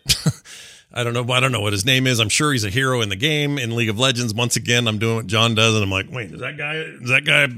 Is he? A, you know, is he a jungler? Who is? Who the hell is that dude? Um, but uh, yeah, it's kind of working for me. And Bo, we may as well just just get into this before we get to. Uh, we'll swing to you real quick. Legends of Runeterra. You've been playing that. Uh, yeah, so I was watching Arcane, Yeah. and then I was like, um, "Oh, I can't remember." Then I switched to Downton Abbey, so I've been watching Downton Abbey, and I'm like, you know, Down- I've seen it before, so it's like a second watch through. I'm like, I like that Arcane. Let's check out. It's just on my phone. I'm like looking for a mobile game to play while I watched. I guess I was like, I got a new. Also, by the way, I have an Apple iPhone 11 now, Oh. which is a huge upgrade over a shattered 5S. So I, I'm actually impressed with how good gaming is on a, on a modern device. First of all, like sure. um, not that I really wanted it, but the price was right. Uh, the game um, games run smoothly. Anyways, I downloaded uh, Wild Rift Yeah. because I like League, and I was like, uh, let me. I play. I've played a lot of Pokemon Unite now. I'm like, I'm sure this will be a Pokemon adjacent experience. Turns out, Wild Rift is amazing, um, like much better than Pokemon Unite, and it, they've preserved a lot of what makes League League, which I do enjoy. But the matches can be thirty to forty minutes. So the only real difference between PC League and mobile League is that they, the matches do are fifteen to twenty minutes, and the maps are a bit smaller there's probably some itemization adjustments, but mo- most part, all the items and mechanics are one to one, as far as I can tell. For you know, there's item builds, and it's all pretty much the same game. And the UI is beautiful. Like the UI is just a web browser on your PC, but Mhm. logging into Wild Rift on your phone is on an iPhone 11 is Yeah, really I like their experience. this this uh, RPG. John and I are playing shares share a lot of that style that they use, and they also use it in Runeterra. I think their UI stuff is really pretty cool. I like it. Yeah, so uh, Wild Rift has been great. I think I've logged 100 or 200 games at this point. Um, so I've been playing Wild Rift quite a bit. Um, it's League, if you know what League of Legends is. It's League, just on your phone, but Yeah. it con- it controls much better than I would expect, and has a lot more buttons and complexity than one would expect. And is not hard to pick up. Do you feel I like playing playing Pokemon Unite prepared you for that? Like just for the the different For control? sure, it, it did soften the blow. It's like Pokemon Unite was always sort of kiddie in a way, you know, only two abilities and one ultimate, and it's kind of the games are can lack competitiveness in terms of people showing up to do Zapdos and, and, and or whatever the guy in the bottom was Yeah. like, you know. But there's definitely a pretty the league being out for a long time. There's a shared language as to what to do, so you know. I find most of all playing against and with people to be uh, a reasonably good time. Yeah. Um, so yeah, it's pretty good. Um, I highly recommend Wild Rift if you're looking for some league. And I, 'cause I just don't want to get into the PC one and play 40 minute games. So it's like this nice middle ground. It puts the Switch to shame because even like the Pokemon Unite experience is kind of laggy Mm. on the Switch in, in some ways. And it's just, I mean, I like the Switch, the hardware, but it runs so much better. It runs so much better on the iPhone than the Switch. It's kind of like, wow, it's, it's, it's pretty incredible. Yeah. Um, but the big thing I want to talk about would be also in the Riot category is Runeterra. So this came out and um, I don't know, it just didn't seem as popular as Magic or as Hearthstone, but it is Riot making it. So I thought I'd check it out and see if this thing has the long term, I don't know, uh, life, I guess, or excitement to it. Um, and I want to say I think it actually has married some of the gap between Hearthstone and and Magic in a really awesome way. Um, uh, essentially, it's like a faster, more action based version of these games, uh, which sort of goes in line with how fast and action paced a League of Legends game can be. And um, it does the thing that Hearthstone balked at. So, one of the things it's always a mark against Hearthstone to me is that you can't do things on your opponent's turn. Yeah. like that's okay from like a ca- if you make an argument like oh yes this is a casual game we want people to be able to enjoy it fine but it it actually reduces tactical depth from what's already been established from previous games. And so this game actually does allow you to act on your opponent's turns and does alternating attack steps. Um which is great but they do it in a way that isn't cumbersome so this is available in the magic arena client but the magic arena client uh, the design of that game is just so much more different. There's a lot more involving the stack and shenanigans, where this is very much a sort of straightforward combat thing, even though you can do stuff on the opponent's turn.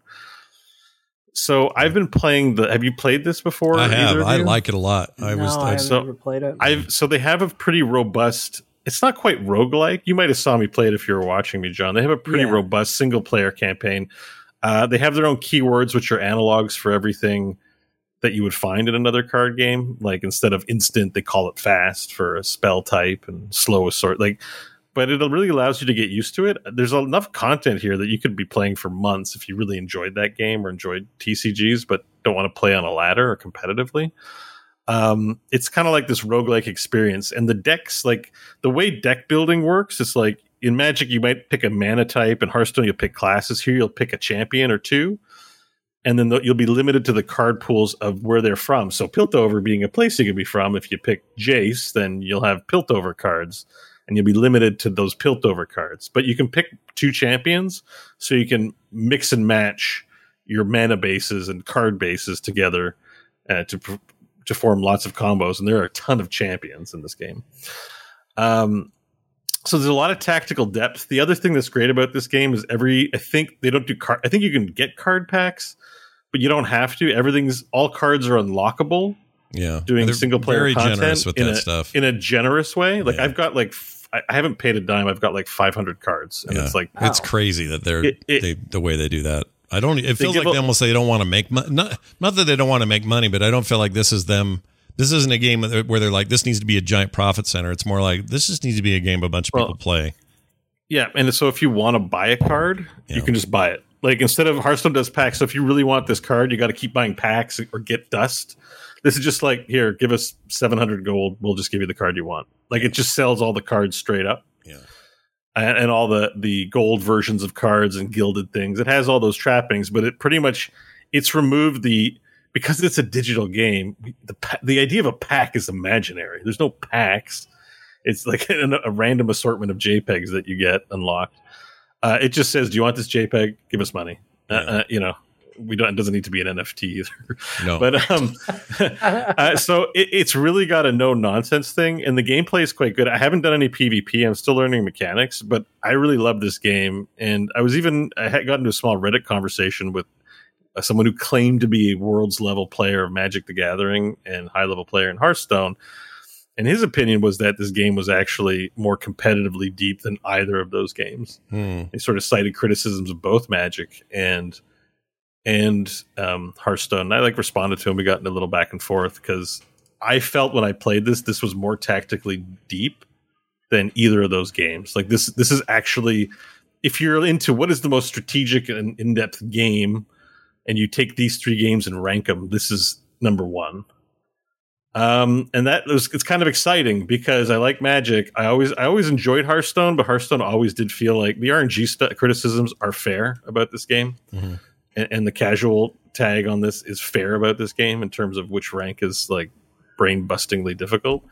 Um, this game has just a lot of interesting nuance that, it, that the other games don't have, and so I'm really interested in it. I'm gonna be playing it, I think, for a little while uh, because it's fun. And I got over the stuff I hated about it. I think the fact that the cards turn into weird rectangles is ugly, but I got over it, and I, I like it now. you know, Yeah, like, like but it there's just a lot about it I didn't like uh, Uh-huh. because it didn't jive with my aesthetic sense from other games. But Yeah.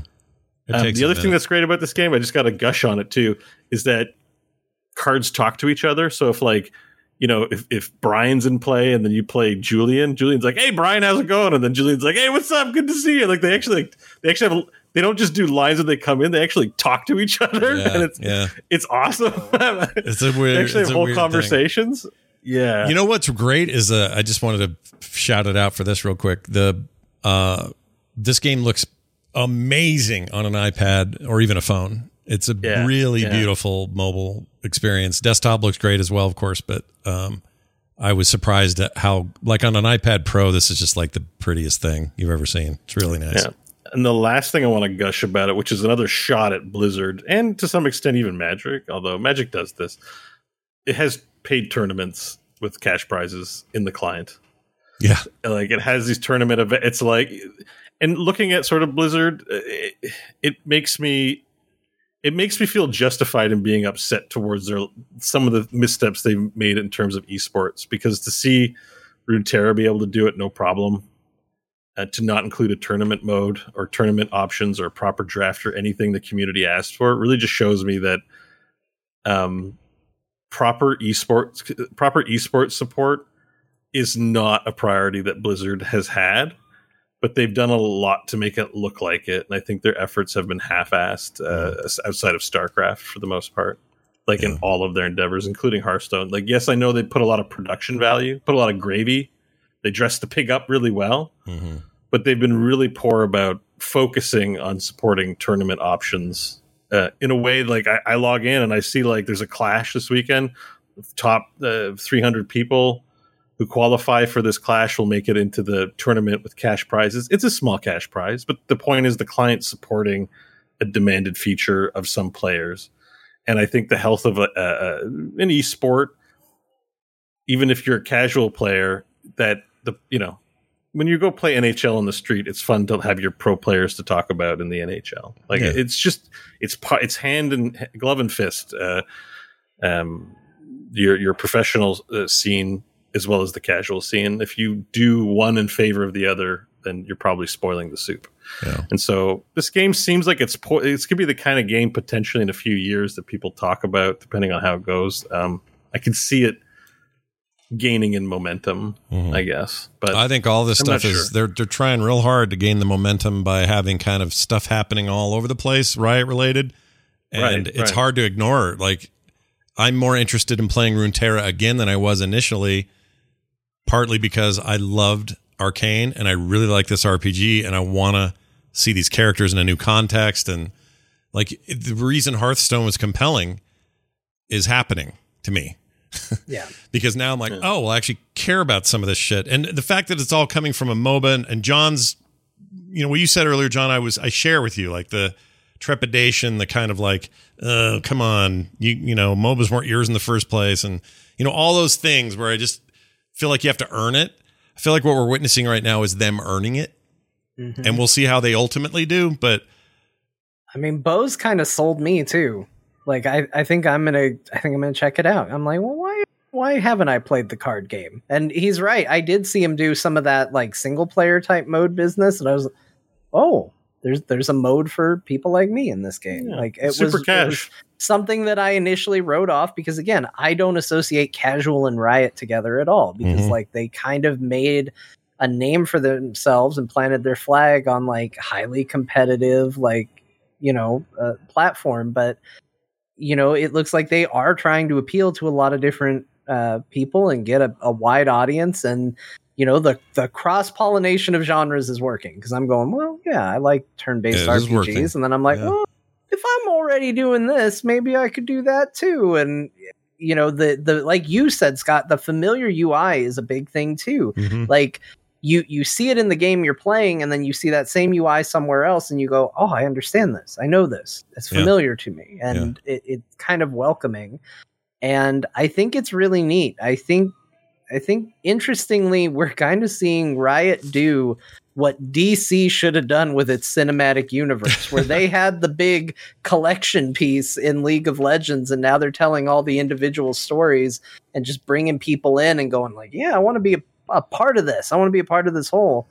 And um, what? I, yeah, I wouldn't be You say, surprised. want to be a part of this whole? I I want to wanna be part of this hole. whole. I got Bo's attention. Yeah, we gotta get this Um, hole going. But uh, but don't you feel like there's also part of this is I know some of this is timing, but but part of this is that feels like there's a little blood in the water, and this is a time for somebody with their resources and their footprint to strike. Like it's time for them to say, you know, that Blizzard thing that everybody followed and wanted to be, and and, and most of us here came from there.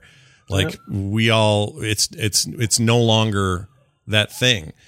So now people are like, oh, other things exist. Oh, other people are doing. And like, I don't know. It feels like they're, we're witnessing a weird moment here.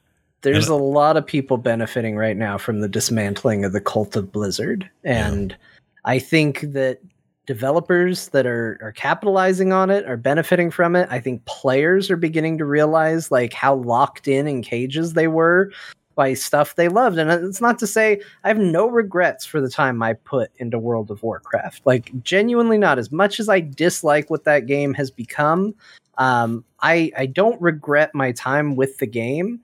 Um, I do think it's a little weird once I got out and stepped away and kind of looked at the whole landscape for what it was, how much I had thrown up blinders to certain things as a result of it.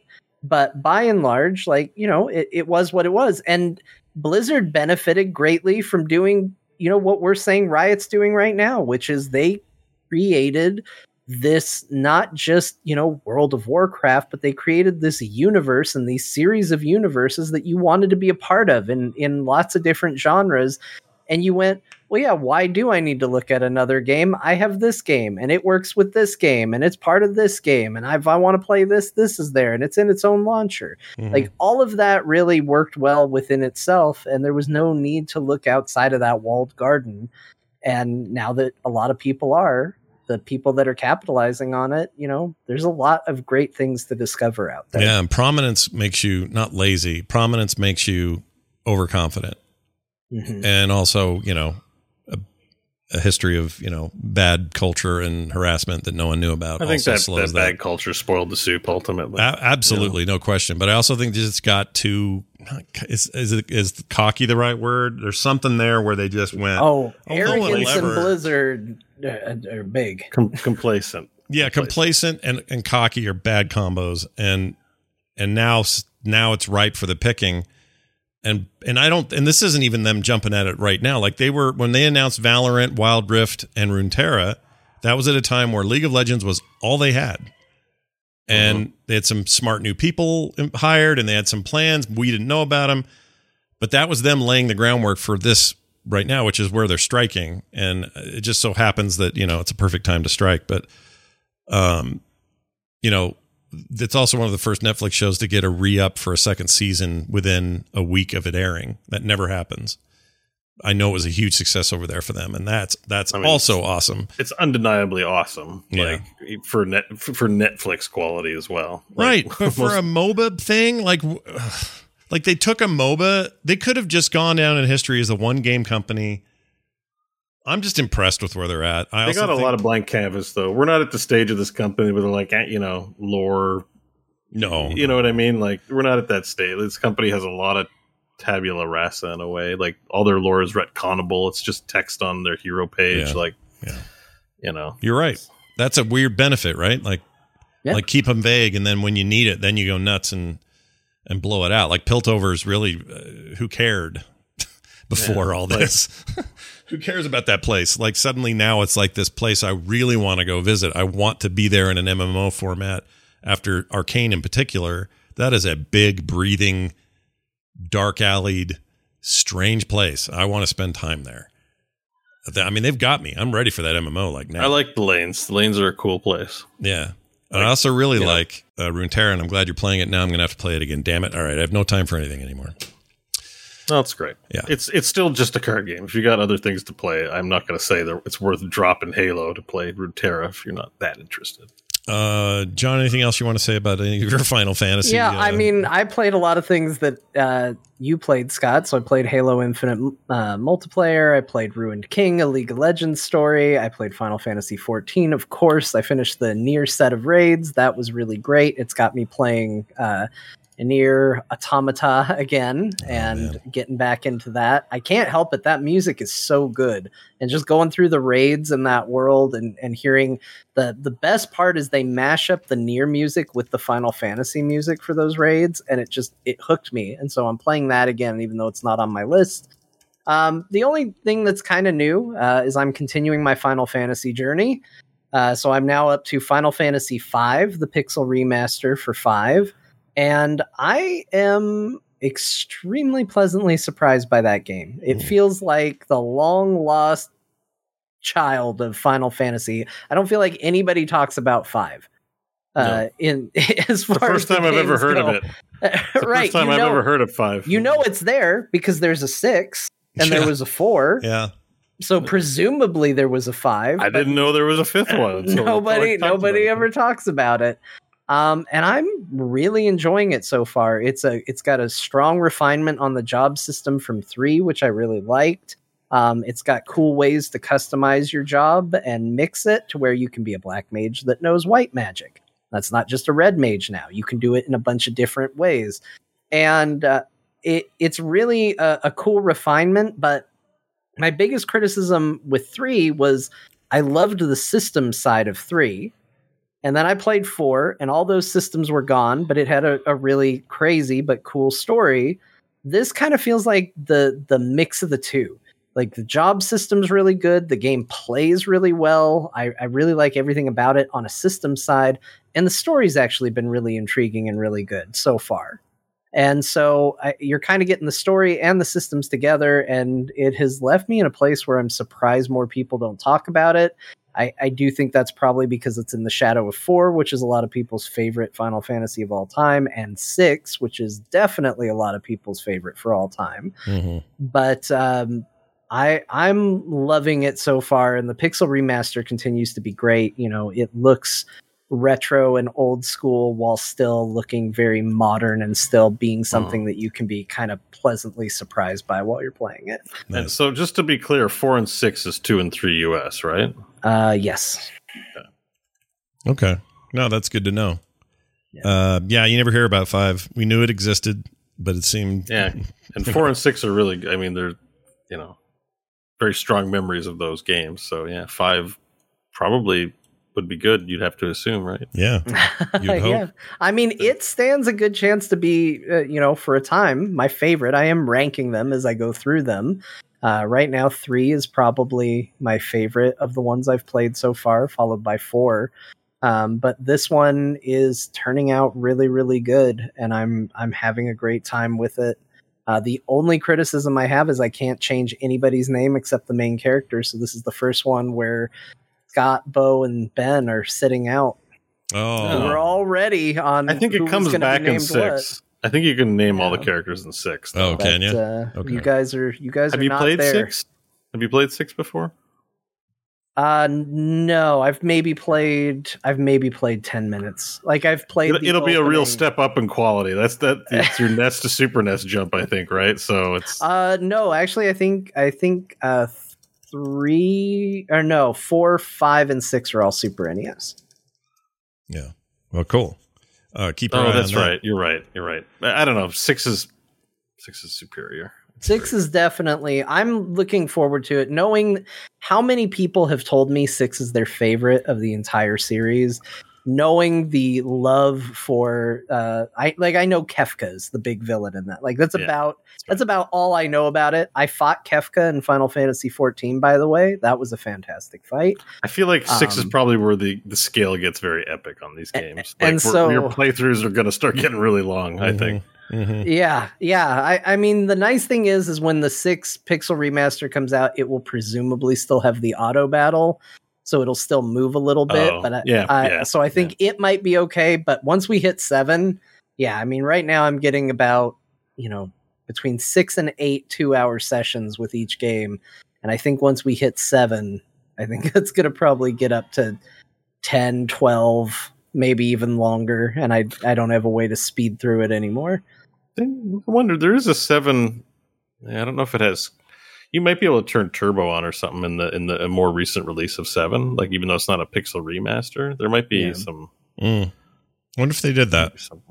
Yeah. Yeah. That's a really nice I'd be curious. feature for these games that, you know, we've kind of our sensibilities for how long those turns take has changed. Yeah, it has. Yeah. I still love turn-based combat, but Me too. yes, you can definitely go. Well, I know I'm going to just attack this round, so let me just push one button and let them just do that. Well, even in this Ruin King game, there's not an option to speed it all up, but there's basically you just hold down the number two when when the enemies are fighting, or even you, and it will double or triple the speed of the animation. I, so far, I haven't had a need to because it's beautiful. It's really nice, Mhm. but I'm sure at some point, way down deep into the game, it'll be nice to be able to hit two and get you know get to the thing faster. Um, I just think that's the way of the that's the way of RPGs now. Just how it is. Not raid style where you know raid Shadow Legends where everything's on four speed and you're not touching the screen while it happens. Not really a fan of that, but well, anyway, sounds like a a fun time in games were had by all this week. Before we get out of here, I want to thank some patrons. Okay, Patreon.com slash Core Show is where you can be a uh, become a patron supporter of the show. We really appreciate everybody in there, including these three recent people who've joined up. Tyson Parker joined. He's at the Core Hound Silver level. Thank you, Tyson Parker. Uh, not to be outdone, but a little bit better is Kyle Holder, who's at the Core Hound Gold level. That's pretty cool to learn about what these are. awesome. You can find out on the show. Hound. Gold That's right. card, yeah. And then Carl Wilcox joined at the Core Hound Platinum level. These are all Ooh. recent joins. If you want to be read on the show and talked about in such glowing ways, why head on over there and do it. Patreon.com slash core show. We really appreciate it. It keeps the lights on here and uh, we love your support. So keep that up. I think that's it for us. I'm going to go eat jambalaya because my kids are over having early Thanksgiving because they all have to go to separate families tomorrow. So tonight, Yeah. jambalaya with tilapia fish on top. This is my Mm. first Thanksgiving where there was a big debate as to who was going where. And, Yeah. Oh, that's a whole. It is, right? That's a whole thing. Yep, get used to that. It sucks. But now I'm to the stage where it's like they decide if they're going to be with us or not. But uh, anyway, that's what's going on tonight. And I think I can hear them in there playing Jackbox 8. I think Oh, that's what I heard them laughing at. I got a house full of gamers, dude. I raised them right. You raised them right. I don't know. Yes. Did I? I don't mean, I it would suck if it would suck if they're all like, anyways, gaming, and you're like, but I, come on, I want the, this is what I dreamed of when I was young. Yeah. a family that plays games. They stay together. That's what I say. Uh, all It does Well, bring people together. that is going to be it for the show. Again, that's patreon.com slash core show for the support. Thank you for that. And uh, frogpants.com slash core for everything else. You can also send us your emails, talk to the core at gmail.com. And uh, follow us on Twitter, Bo Schwartz, Scott Johnson, John underscore Jagger, and of course, Core Pod. Uh, we record live on usually Thursdays. We're doing it early for Thanksgiving this week, but Thursdays at 5 p.m. Mountain Time. Please be here on the fastest growing show on the Frog Pants Network, and probably the one I have the most fun on. Don't tell anyone that. Don't tell. I won't. I won't tell. Keep it. Is it okay if I just tell my mom though? Yeah, you can tell your mom. Okay, sweet. Just don't teabag her. Don't teabag your mom. All right. Uh, that's going to do it for the show. Uh, let's uh, throw it around and see if uh, we got any wise words here. John. Yeah, I don't think I get. Yeah, Oh, what? sorry. No, yeah, no, I go have to follow up the wise words of "Don't." I don't teabag think it your gets any mom. wiser than "Don't teabag your mom." Yeah, I, that's think you, I some- think you nailed it. Some solid. Everyone, do not solid teabag your tips. mom. That's pretty Maybe good. don't teabag your dad. Yeah, don't teabag anybody, really, unless they ask you. Make sure it's. I don't know. I think there's some people you can teabag. Well, yeah, There's but they- somebody, there right? should You can be- teabag Hitler. You could tea. Okay, fair enough. I would teabag you. You can No, teabag Hitler. he'll bite him or something, unless he's dead. Is well, no, he you're supposed dead? to kill him first, then you teabag him. Okay, so That's how this he's so works. he's dead. I killed him with a sticky grenade, and now I can now I yeah, can then teabag you Hitler. can teabag. It's okay to teabag Hitler. Oh, it's tempting to Th- call. those are my final that. words. All right, they're very nice. John, did you have anything to add to that? Uh, you know, you can find fine teas at phoenixpearltea.com Wow, a little bonus uh, repping for slash Phoenix TWBD. Yeah, uh, buy the nice. teas that uh, come back towards us. Oh yeah, no, we, uh, we, The real, th- that's the real teabagging you should do. that's Yeah. right. We're back to Then you the can uh, teabag all you want. we're back to the waste campaign. Uh, make sure you check us out this weekend, Saturday. We're going to play three hours of D Right, and we're D. playing D and D. Yeah, it's going to be great. Speaking of your turn-based combat. All right, that's going to do it for us. Thank you all for being here. We'll be here next time with more core. We'll see you then.